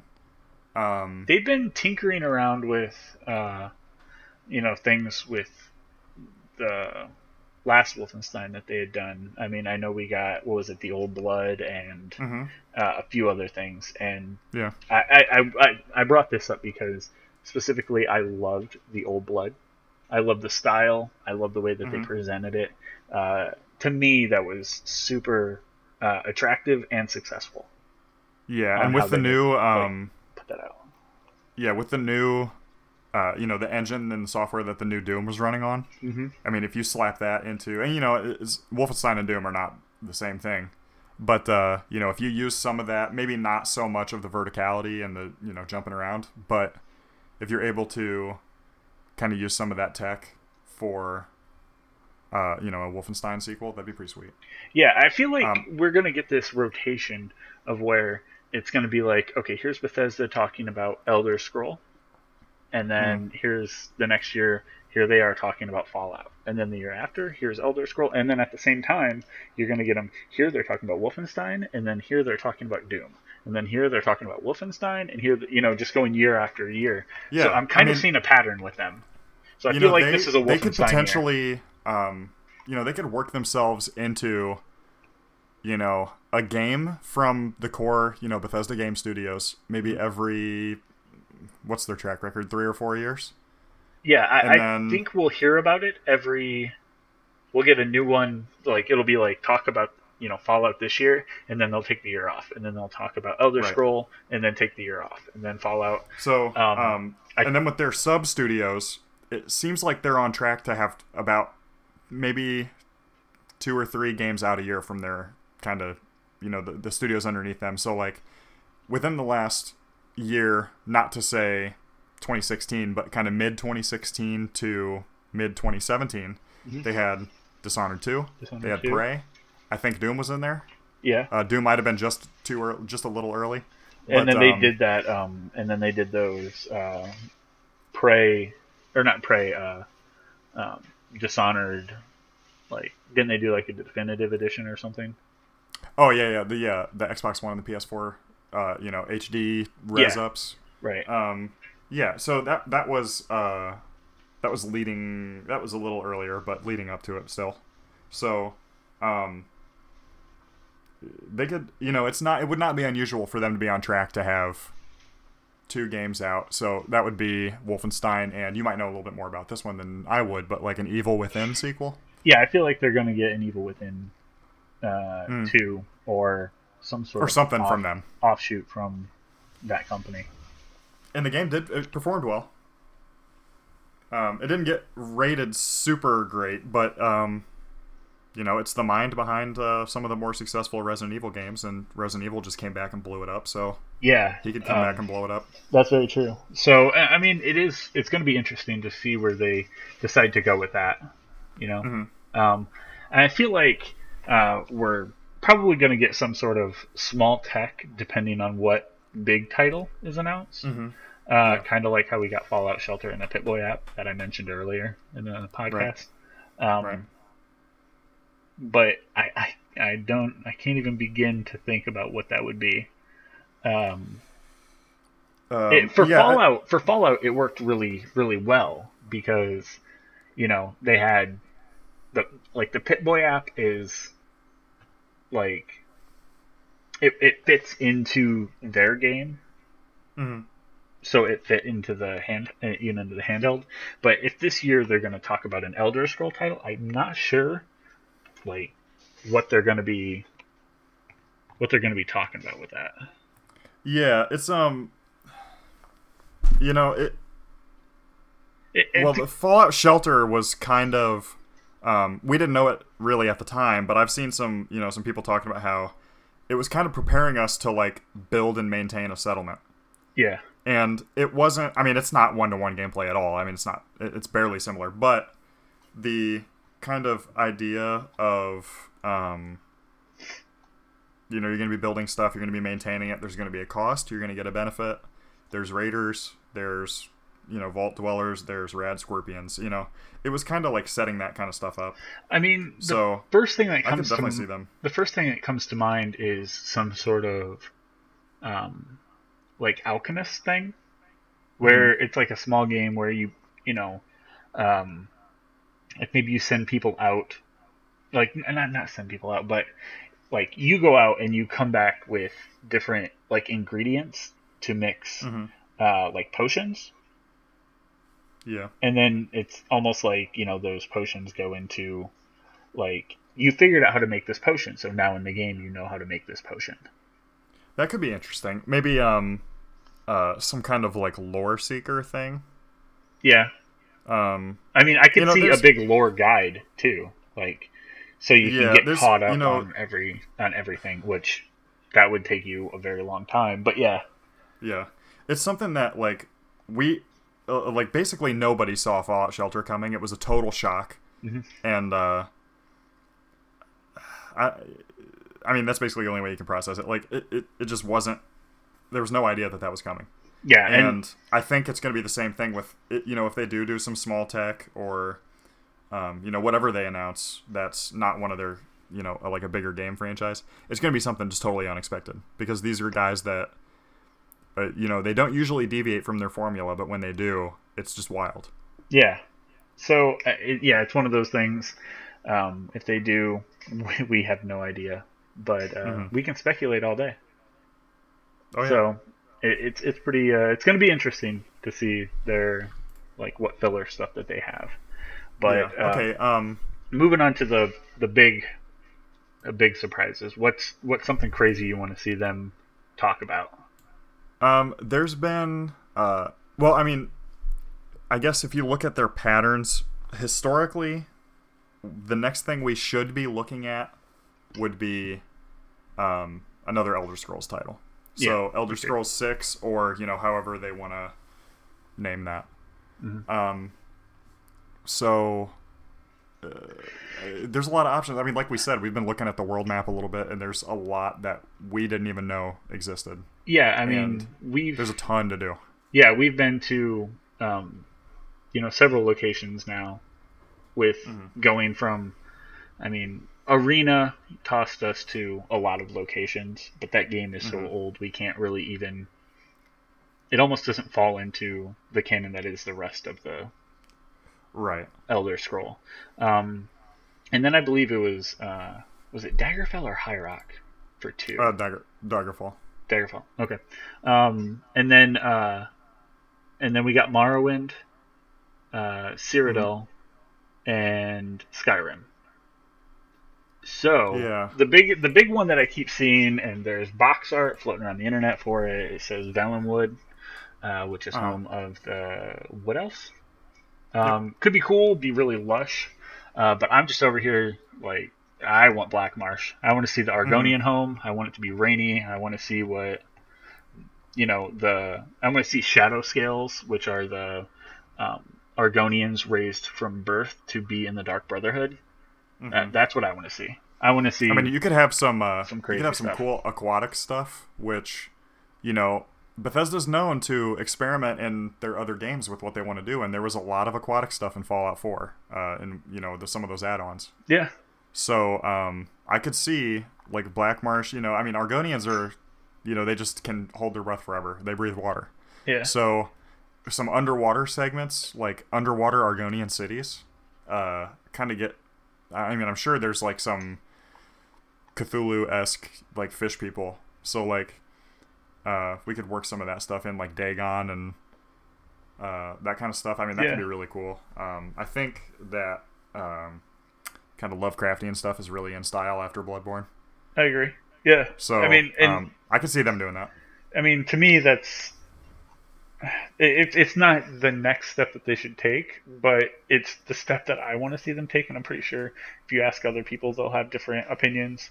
Uh, a lot of people do want to see uh, Valenwood.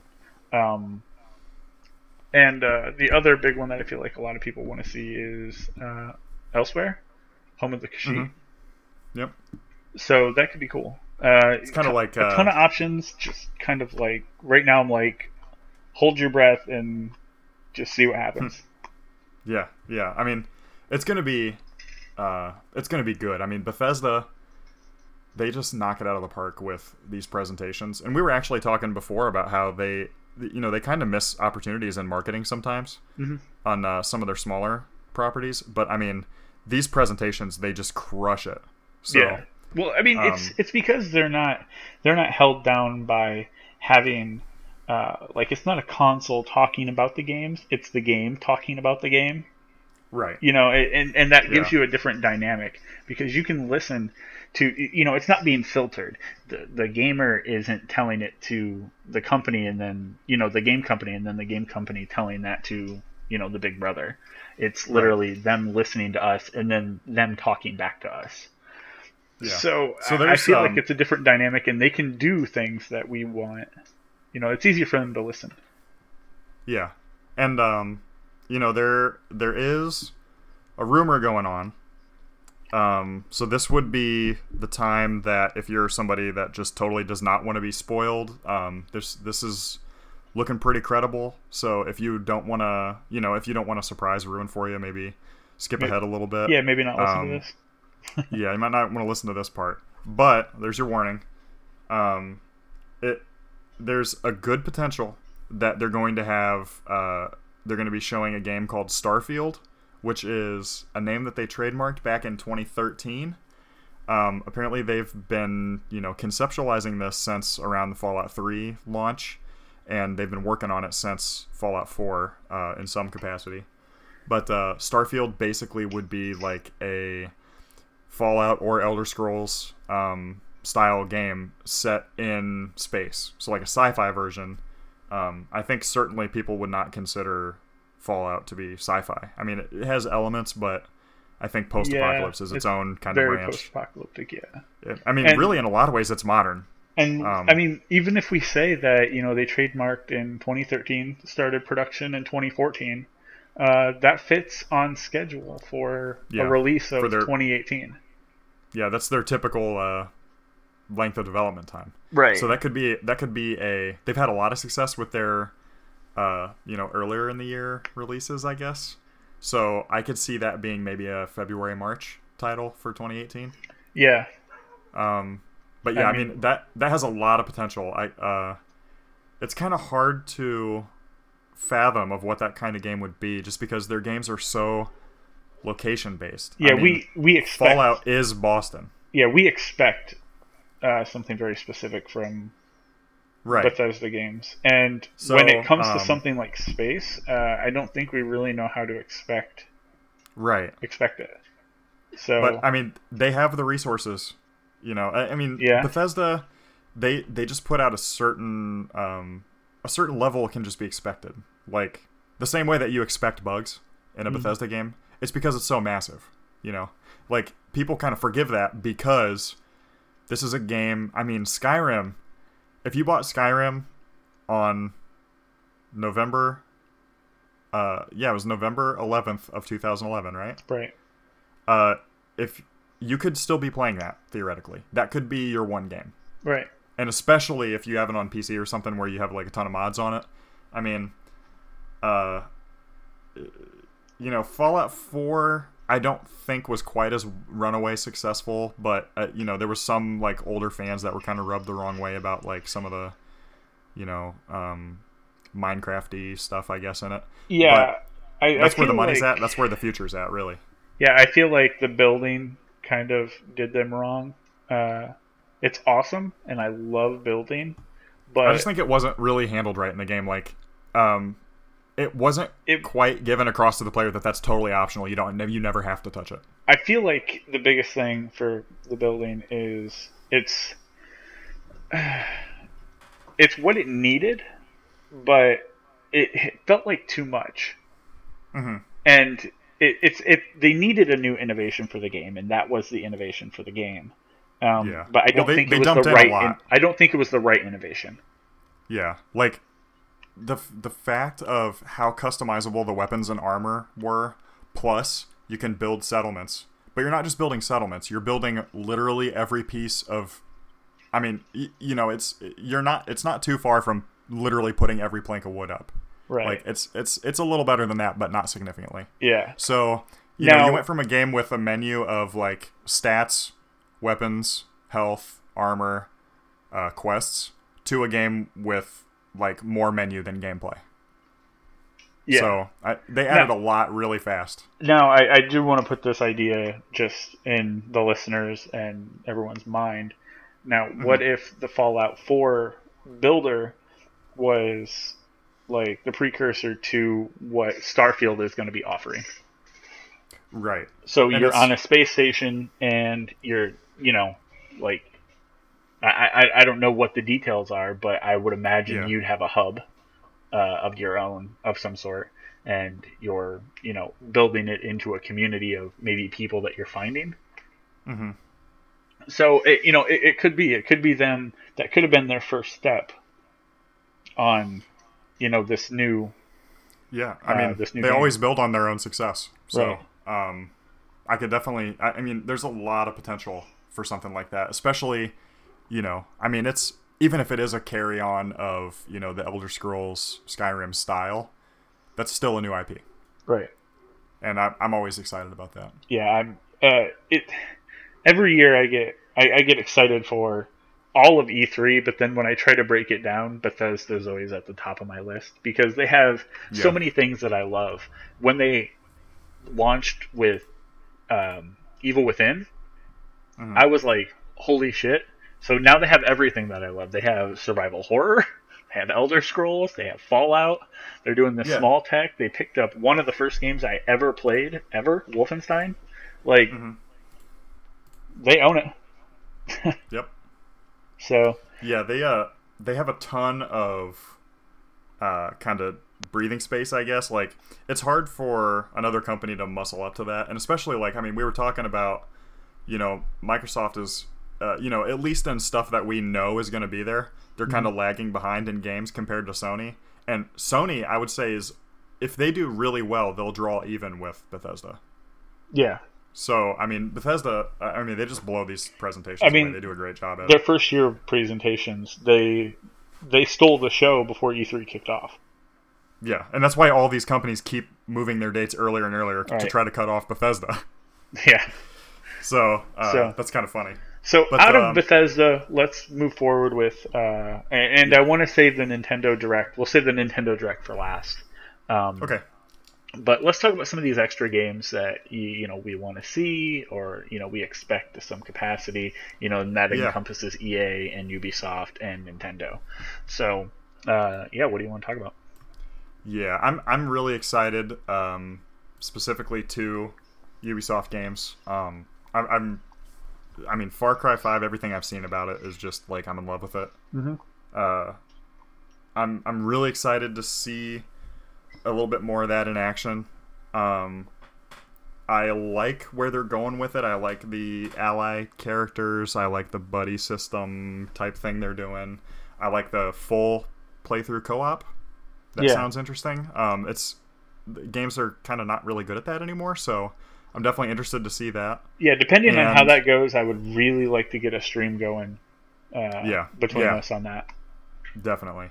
Um, so yeah, that's one I'm I'm definitely interested in. I'm with you. Um, but we we have a lot of info on Far Cry 5 at this point, so really I just want to see some cool gameplay and you know a, a couple little extra selling points, and I'm I'm in. Yeah, I mean, we haven't Um, seen gameplay yet. We have seen Yeah. three characters that are like Mhm. helper, like helping, and we've seen the enemy, uh, and kind of like just an overall of that um, that area. So, uh, And then um, I'm really excited for which we have almost no info on.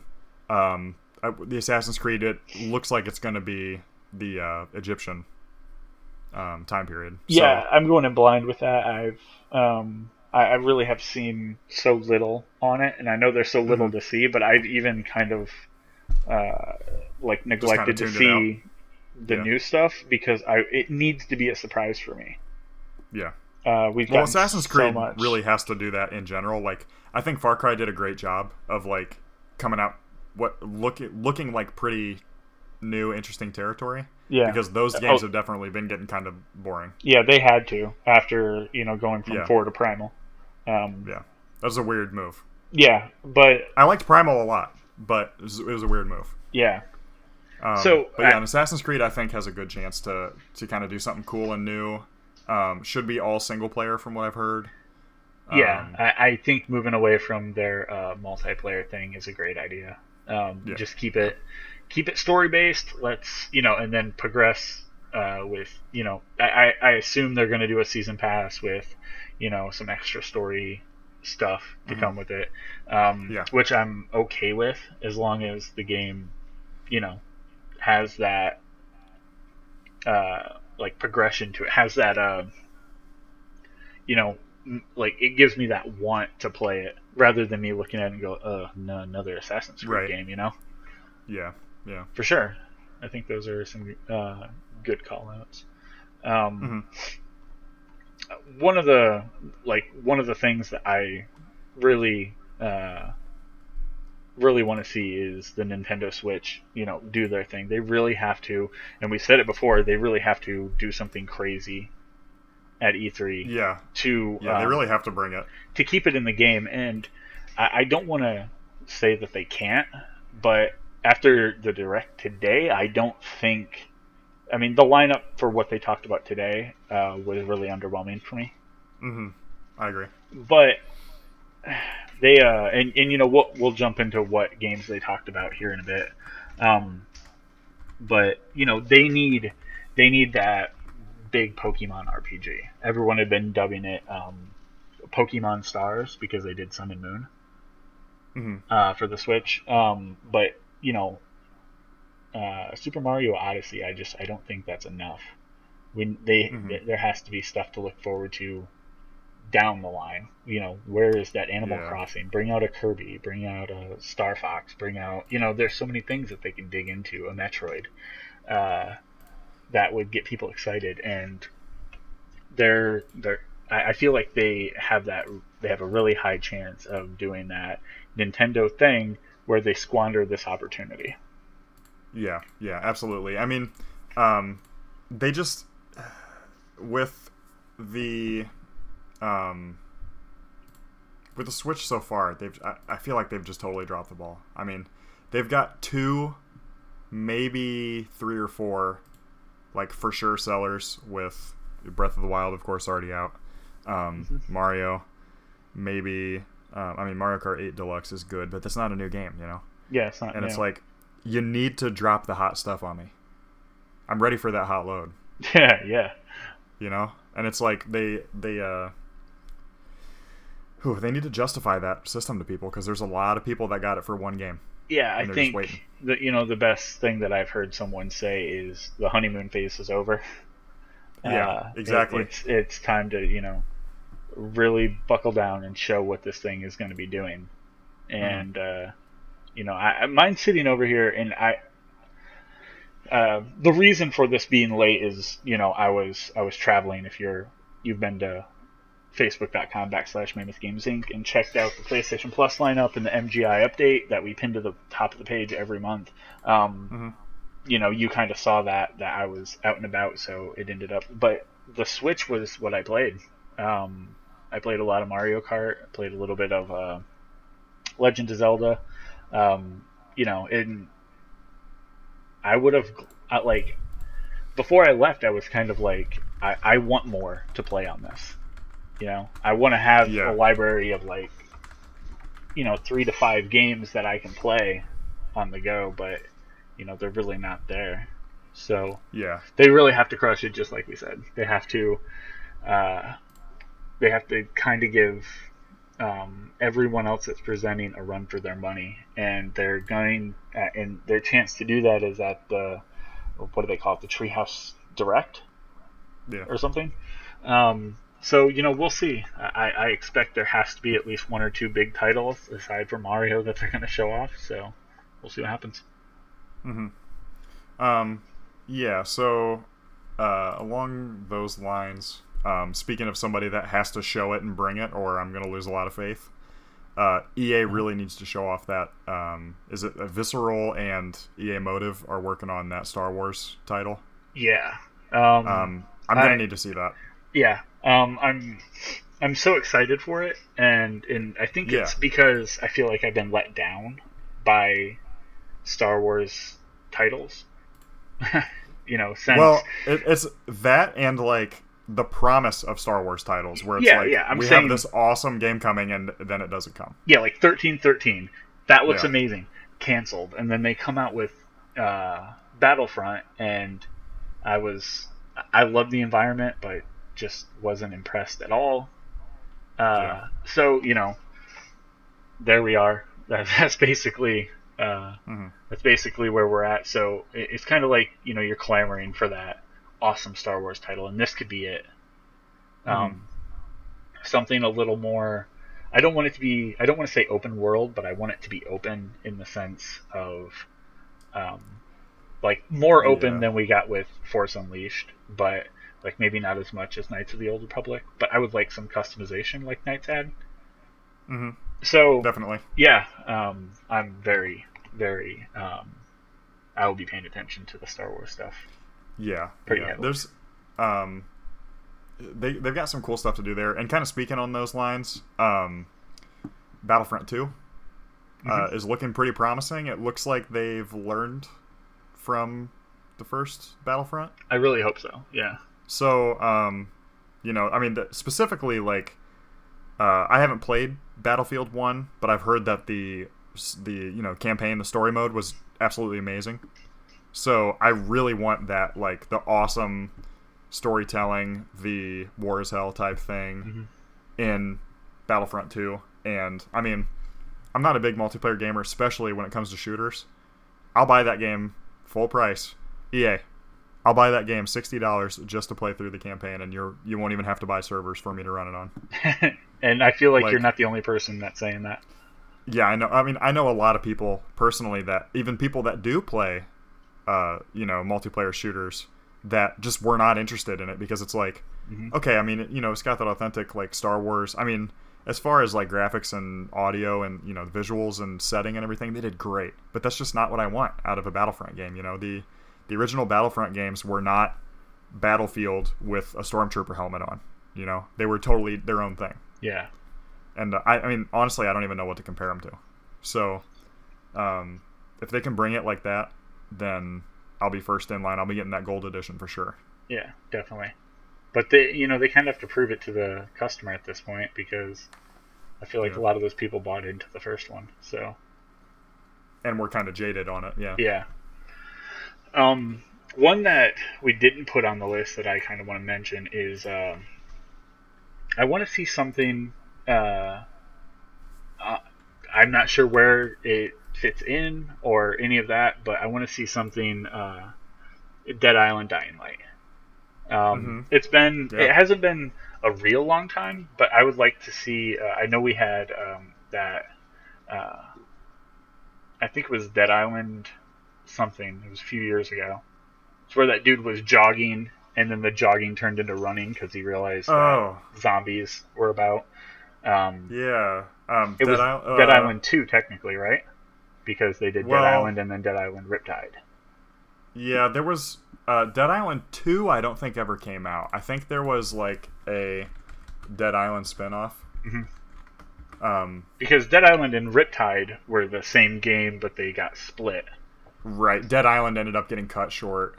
Mhm. Um, so Riptide was meant to be built into the original Dead Island. Uh, Right. Escape Dead Island. Um, no, Dead Island Two. Uh, says 2017. Huh. It's not out yet though. Yeah. So yeah, they could. So I mean, we could be Um, looking at that. Um, and I'm pretty sure that was the video of the dude that was jogging, Yeah, and I'm then not he ended up running. Yeah. Um, I, I want to see something by those guys. Um, but see, I'm I'm really into that uh, that free running that we got with uh, Dying Light. Yeah. It was Yeah, was so really satisfying. Yeah, and we had a lot of fun with that, and that goes right along Mm-hmm. the when we were talking about Far Cry Five, being able to do the campaign uh, together. You know, it it was co-op, but it wasn't that competitive. You know, yada yada. That Yeah.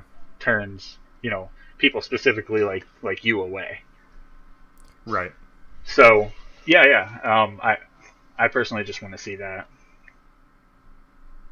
Um, Yeah. I, I uh, that would be cool. That's something I hadn't thought of. yeah, and they've been they've been kind of quiet for a little bit. Mhm. Uh, and they did some DLCs for Dying Light that um, They had some cool stuff to that. they did some cool stuff with it. Yeah, and Dying Light had so many cool Easter eggs in it that it was kind of it was kind of unbelievable. Like that Mario world that you could go into and get the um, basically the Tanuki suit. It was Mhm. like a like a flying squirrel suit. It Right. didn't do jack shit for the game, but it was really it was cool to go through that that level, and uh, Yeah. you know there were so many more. But uh, just I guess keeping on going. Uh, you know, I expect to see um, some more Destiny two stuff. hmm Um, I'm not sure what we'll see from that. Like uh, uh, maybe maybe some enemy factions and stuff like that. We've got a good look at Yeah, maybe like, a little bit of powers and heroes. We've already Yeah. seen gameplay technically, Right. so um, you know there'll be a little bit more for that. I'm sure on one of the stages. Hmm And uh, same with uh, Call of Duty, the World War II. Um, Yeah. They'll probably toss in that World War II zombies thing that I believe is separate, right? I think that's a whole separate game. That's what I've Is heard. what I heard. So um, that'll fall in line somewhere. I guess it depends on who paid Activision the most. All right. Yeah. Um, We'll probably see um, something with Battlefield as well. yeah, and it'll be Um, opposite of what Call of Duty picks. I feel like Right. So it'll they probably won't be like s- same console. right. It'll be uh, the, it'll, the opposite console, and they'll probably finally do, do the like far future thing now. They'll Yeah. probably have their Call of Duty Infinite and Battlefield Infinite. My predict my prediction is Call of Duty will go PlayStation, Battlefield will go Xbox. I can see that. Yeah. Um, Um, it, it looks like uh, Kingdom Come Deliverance, which is a game that I had mentioned before, something I got in on Kickstarter level on. right. Um, that game is nearing release. It should be by the end of this year. Yeah, there's some rumblings Um, going on, and I've seen some video of uh, Yep. of what's going on with that. So you know, I Yeah, they did some announcements on uh, like the English language uh, voice cast on some of those actors and stuff. They, I mean, they've been really good with kind of keeping everybody up to date on what's going on with their game. So um, I could see them somewhere. Maybe that could be something that Xbox could bring them in for because it's a bunch of charismatic, cool guys. Um, yeah, almost like not quite on the same level as like Jason VandenBerghe from uh, For Honor. yeah, but, uh, but kind they're of like a similar, like big, cool medieval looking dude. yeah, they, they- Um, they've got so some I, I could see cool that. people working on uh, working on that. Um, I Yeah. if you guys haven't, definitely go check out some of their uh, YouTube stuff. Just listen to some of their Mhm. behind the scenes stuff. It's uh, it- you know, it's not only funny, but it gets you excited for their game. Well, they show a lot more than I mean, it's it's not quite at the level of like the uh um the uh the background of the Double Fine Adventure game that um I forget what that video series was called, but you know they documented their entire Right, the uh, production process of making the game. Yeah. it wasn't it wasn't quite to that level, but they show a lot of um, behind the scenes stuff that's really interesting. Yeah. Uh, more than a lot of studios show. Agreed. Yeah. So there's some cool stuff on that, and then I- kind of uh, my my final prayer. Yeah. Something I, every night I go to sleep. That- and think about it. and that's both of us. Uh, Yeah. Just definitely, we need something from Cyberpunk 2077. And you know, I actually think that they said they're not going to say anything this year. But you know what?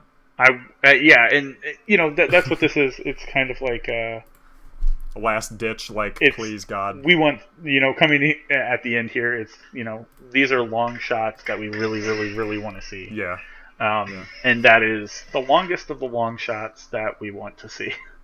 like this almost seems like it's more of a long shot than Microsoft revitalizing something like Battletoads. yeah, it kind of is. It- yeah. And, uh, man, I'm I'm a I'm a huge fan of CD Projekt. I would love to do a CD Projekt podcast because Yeah. like they're just an inspiration. I mean, like, I feel like They- once Cyberpunk starts to get um, some heavy rumblings, maybe we get you know more than you know just a few screenshots. uh huh. I feel like when that first trailer comes out, it's going to hit us, and we're going to be like, "Yep, let's do something just completely on CD," and Yeah. we'll get one of these on them. So, um, Um, but Man, I I'm mean, a big fan. That's pretty much it for our predictions for E E3 2017. Yeah, and I do Um, want to touch on um, kind of that that uh, um, Pokemon Direct, I guess today. Right. Um, Um, yeah, so you go ahead. I mean, you saw a little more of it than I did. I was Yeah, busy at the I, I watched it and did this write up for it. Um, basically, what they announced, the, the thing wasn't long at all. Their Pokemon uh, Yeah. issued directs are never long. It was it ran eight minutes. Um, Wow. And they started off by like, here's you know the new Pokemon thing for the Switch that people are interested in, and it ended up being that Pokken tournament, but a deluxe edition. Um, so we're basically getting another fighter, which I don't think is a good idea for the Switch. They, they- they're getting arms, and that's on the way out. And now we're getting another fighter, uh, and they're Yeah. both arena style. Um, So uh, the, the Pokken tournament uh, is coming out for the Switch September 22nd, um, and it's it's it's just it's kind of crazy to me. But they are you know they're doing more. They're not just like here's the game um, with all everything unlocked. Uh, they're also introducing five new Pokemon that Yeah. weren't in the original. Um, you can have uh, ranked matches, so there's going to be leaderboards as well as um, friend and then uh, private matches. So uh, you know they're doing a few new things. I don't think like uh, all all around. I think that's the wrong move. Um, But that's just me. Yeah. Uh, I mean, yeah. I, I the fact that they separated this from their sort of Nintendo E3 Direct thing, um, is You mean really the- bizarre. you mean the Pokemon uh, specific stuff? Yeah, like especially considering it was, I mean, basically nothing. I mean, um, you know, Ultra Sun, Ultra Moon, Gold and Silver, and Pokken Tournament. Like, uh, Gold and Silver was inevitable because uh, Red, Blue, and Yellow did really well in Yeah. the virtual. Um, uh, you know, we knew that there was going to be some kind of second generation for Sun and Moon, which uh, you know, it, I, I admit that it's not what I was expecting, Right. but um, like kind of in a bad way. Yeah. Uh, I had I had heard, and I think it was just kind of a you know a well heard rumor that there was going to be a Pokemon, a, a core Pokemon title on the Switch, right. and even if it was Pokemon Stars or Pokemon Twilight or Pokemon whatever, Right. um, just like that traditional like third version, would have been perfect for the Switch. But And- they they went that route of like they kind of did with Black and White, where they released Black and White Two, but Ultra Right. Sun and Ultra Moon. Um, the, the the tagline was um, you know something along the lines of you're getting an alternate story. It's the same Right, story, the but same- it's alternate story. The And- same location, Yeah, and with a few like if it if Pokemon games you know, in the past or anything to go on like between both versions, maybe twelve new Pokemon. Yeah, and that would be pushing it. And I think that's what we're getting here is we're getting basically the same story with a few alternate things like oh look a small little area that we can go to now and it has 10 new pokemon that weren't in you know right the game right. originally and i don't think they're all new pokemon i just think they're going to be pokemon from moon are going to be in sun and pokemon from sun are going to be in moon and Yep. it, it's gonna it's gonna give you it's basically like a definitive or game of the year edition but i don't think uh, yeah I, I think that was again another another missed opportunity um, It's a really weird move. Um, especially since the game came out last November. So they're looking Yeah. for people to spend another, you know, what is it, forty bucks? For in Yeah. forty or fifty, depending. yeah, I, um, I, I think they're, you know, and we spent that last November, and here we are. You know, they want us to buy the game again. Some of us are still trying to collect all the Pokemon from the game that came out in November. Right. It's it's it's a really weird move. super bizarre. And this is why when we when I was talking earlier, I said you know they really have to you know Nintendo really has to bring it Mhm. with the Switch, and this has me worried that they're not going to be able to because they're making the mistakes that are very obvious, like Mhm. obvious Nintendo mistakes. Like, oh, let's not give them that big title that they want. Let's give them like Pokken Tournament DX, like Ultimate Edition, or Ultra Sun and Ultra Moon. That's obviously not what anybody wanted. Obviously. If they talked to literally any fan of the game, that fan, the first thing I feel like they would tell them is bring an RPG to the Switch. Mhm. That it, it's just crazy to me that they're not. Yeah. It's um you know, they could be holding out, I guess. Well, there was a lot of people after the Pokemon Direct Mhm. that kind of complained and said like uh, you know, maybe they're holding out until the, you know, the Treehouse Direct or whatever for E3. Right? And the Pokemon Company straight up said like, no, we're not going to have Ultra Sun or Ultra Moon or Sun and Moon or Gold and Silver on the Switch. And it's like, dude, how do you drop that? Yeah, and Like- that, that, that's really weird. Like, I, the whole point of this Pokemon Direct was so they didn't have to talk about Pokemon during their Treehouse Direct, which Mhm. is supposed to be shorter than any other Direct that Yeah. they've ran at an E3. What is it? Um, it's going to be like 30 minutes or something. Yeah. Yeah, it's going to be know. super It's- short. It's uh I mean, this is a very Nintendo move. Yeah, it um, doesn't look good. No, it's not looking good. And it's like this is this is just that typical kind of decision making that it's like they uh they they seem to have like an on off cycle with popularities of consoles. Mhm. Like the N64 was massive. Mhm. The GameCube was a great system, totally underappreciated. yep. The Wii was the best selling console of all time. The Wii U was a good system, totally underappreciated. Yeah. Well, and, And they did some really cool stuff with the Wii U. but porting a lot of games, making HD remakes, uh, the ability to play on that off screen. yeah. Um, that I mean, obviously the Switch ran with. Uh, it's weird to see them just totally drop the ball on it and assume that the failing of the Wii U was the games they put on it. No, it was the console. It was the marketing. right. And now they've nailed the console and the marketing, and they're totally dropping the ball on the games. Yeah, yeah, and it's the same. It's the same kind of mistakes that they made with the Wii U. That's kind of boning Yeah. them right now, which I thought we were Yeah. out of. I, I really, I honestly believe that we were, um, we were done with that. So Yeah. it'll be interesting to see how this Treehouse Direct plays out. The last thing that they announced was Pokemon Gold and Silver coming to the 3DS Virtual Mhm. Console. Uh, we, you know, touched on that just a little bit, expecting Right. the price to be about ten bucks. Um, it'll do well. You also get access to that Pokemon Bank, uh, so you can take your Pokemon from uh, Red, Blue, and Yellow on the Virtual Console, you know, straight over to your Gold or Silver edition. So that's Mhm. really cool. Um, that should be pretty cool. Yeah. I look for them to possibly also drop uh, what was the Gold and Silver's like definitive edition, Crystal or something. yeah. Yeah, I look for that to happen too. Yeah, that was the first one that added in uh, little animations to Pokemon when they showed up. Uh-huh. Uh, that's that was I remember getting Crystal and it was like, uh, I really liked Gold and Silver. Uh, I think a lot of people that was like one of their favorite games. Yeah. Um, it just it it it expanded in the perfect way on some of those old Pokemon games. I'd love to do a Pokemon podcast.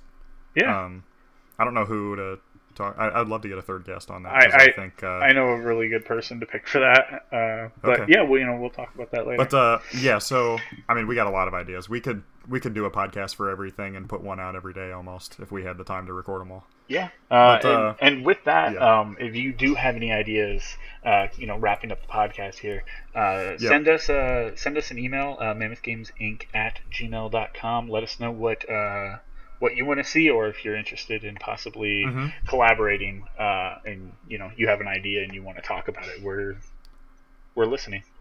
Yeah, and speaking of that, um, this was kind of a question posed to us. I, I actually asked Drake to write in just because we hadn't really been seeing anybody um, sending us any emails through here, and I think this would be a good way to kind of engage people. Um, you know, everybody that listened to the podcast with Drake on, uh, you know, heard some cool opinions, maybe learned a little bit about him. Um, he actually wrote in and asked. Um, he said specifically with PlayStation, that's kind of where he's coming from, but really with anything, uh, do you guys see any more um, like older franchises that have pretty much been dead? Uh, do you see any of those coming back for E3 this year? And we can, you know, touch on this maybe after E3 when we know. But we'd love to get some emails in. Again, uh, mammothgamesinc at gmail.com. Yeah. Um, you know, he mentions, and we kind of mentioned the MediEvil. Um, that would be really cool. He actually Battletoads, had something. We mentioned Battletoads, Battletoads. Gex, MediEvil, Yeah. uh, Legacy of Kain, or Blood Omen. Right. Uh, he mentioned also um, Siphon Filter, which is something I kind of forgot about. I, I never really got into those, but uh, They're working on a new title. yeah. So you know that could be cool to see. Um, you know, so yeah, go ahead and write in and tell us like what do you guys think is going to be um, one of these. You know, not we don't want to speculate on new IP because that's basically impossible, but you know something that was a popular older title that for some reason just died out and you'd like to see again you know uh, era of hd remakes and full rebuilds of games you know along with like final fantasy 7 and stuff like that Yeah. um, yeah let us know what you think about that and if you have any like guesses of what you're, we're going to see this year Yeah, and uh, and as always, head over to facebook.com backslash Mammoth Games Inc. and check out all that top news and stuff. That's how to keep up with us on the daily. Um, posting some cool stuff over there. Make sure you're hitting that like button. Uh, uh, at Twitter at Mammoth Games Inc. We also have our YouTube link right at, right there on our Facebook, and we've been doing some stuff live on Twitch. So just search us up, Mammoth Games Inc. Um, make sure to uh, um, if you get the chance to review our podcast and let us know, uh, you know, we check that stuff.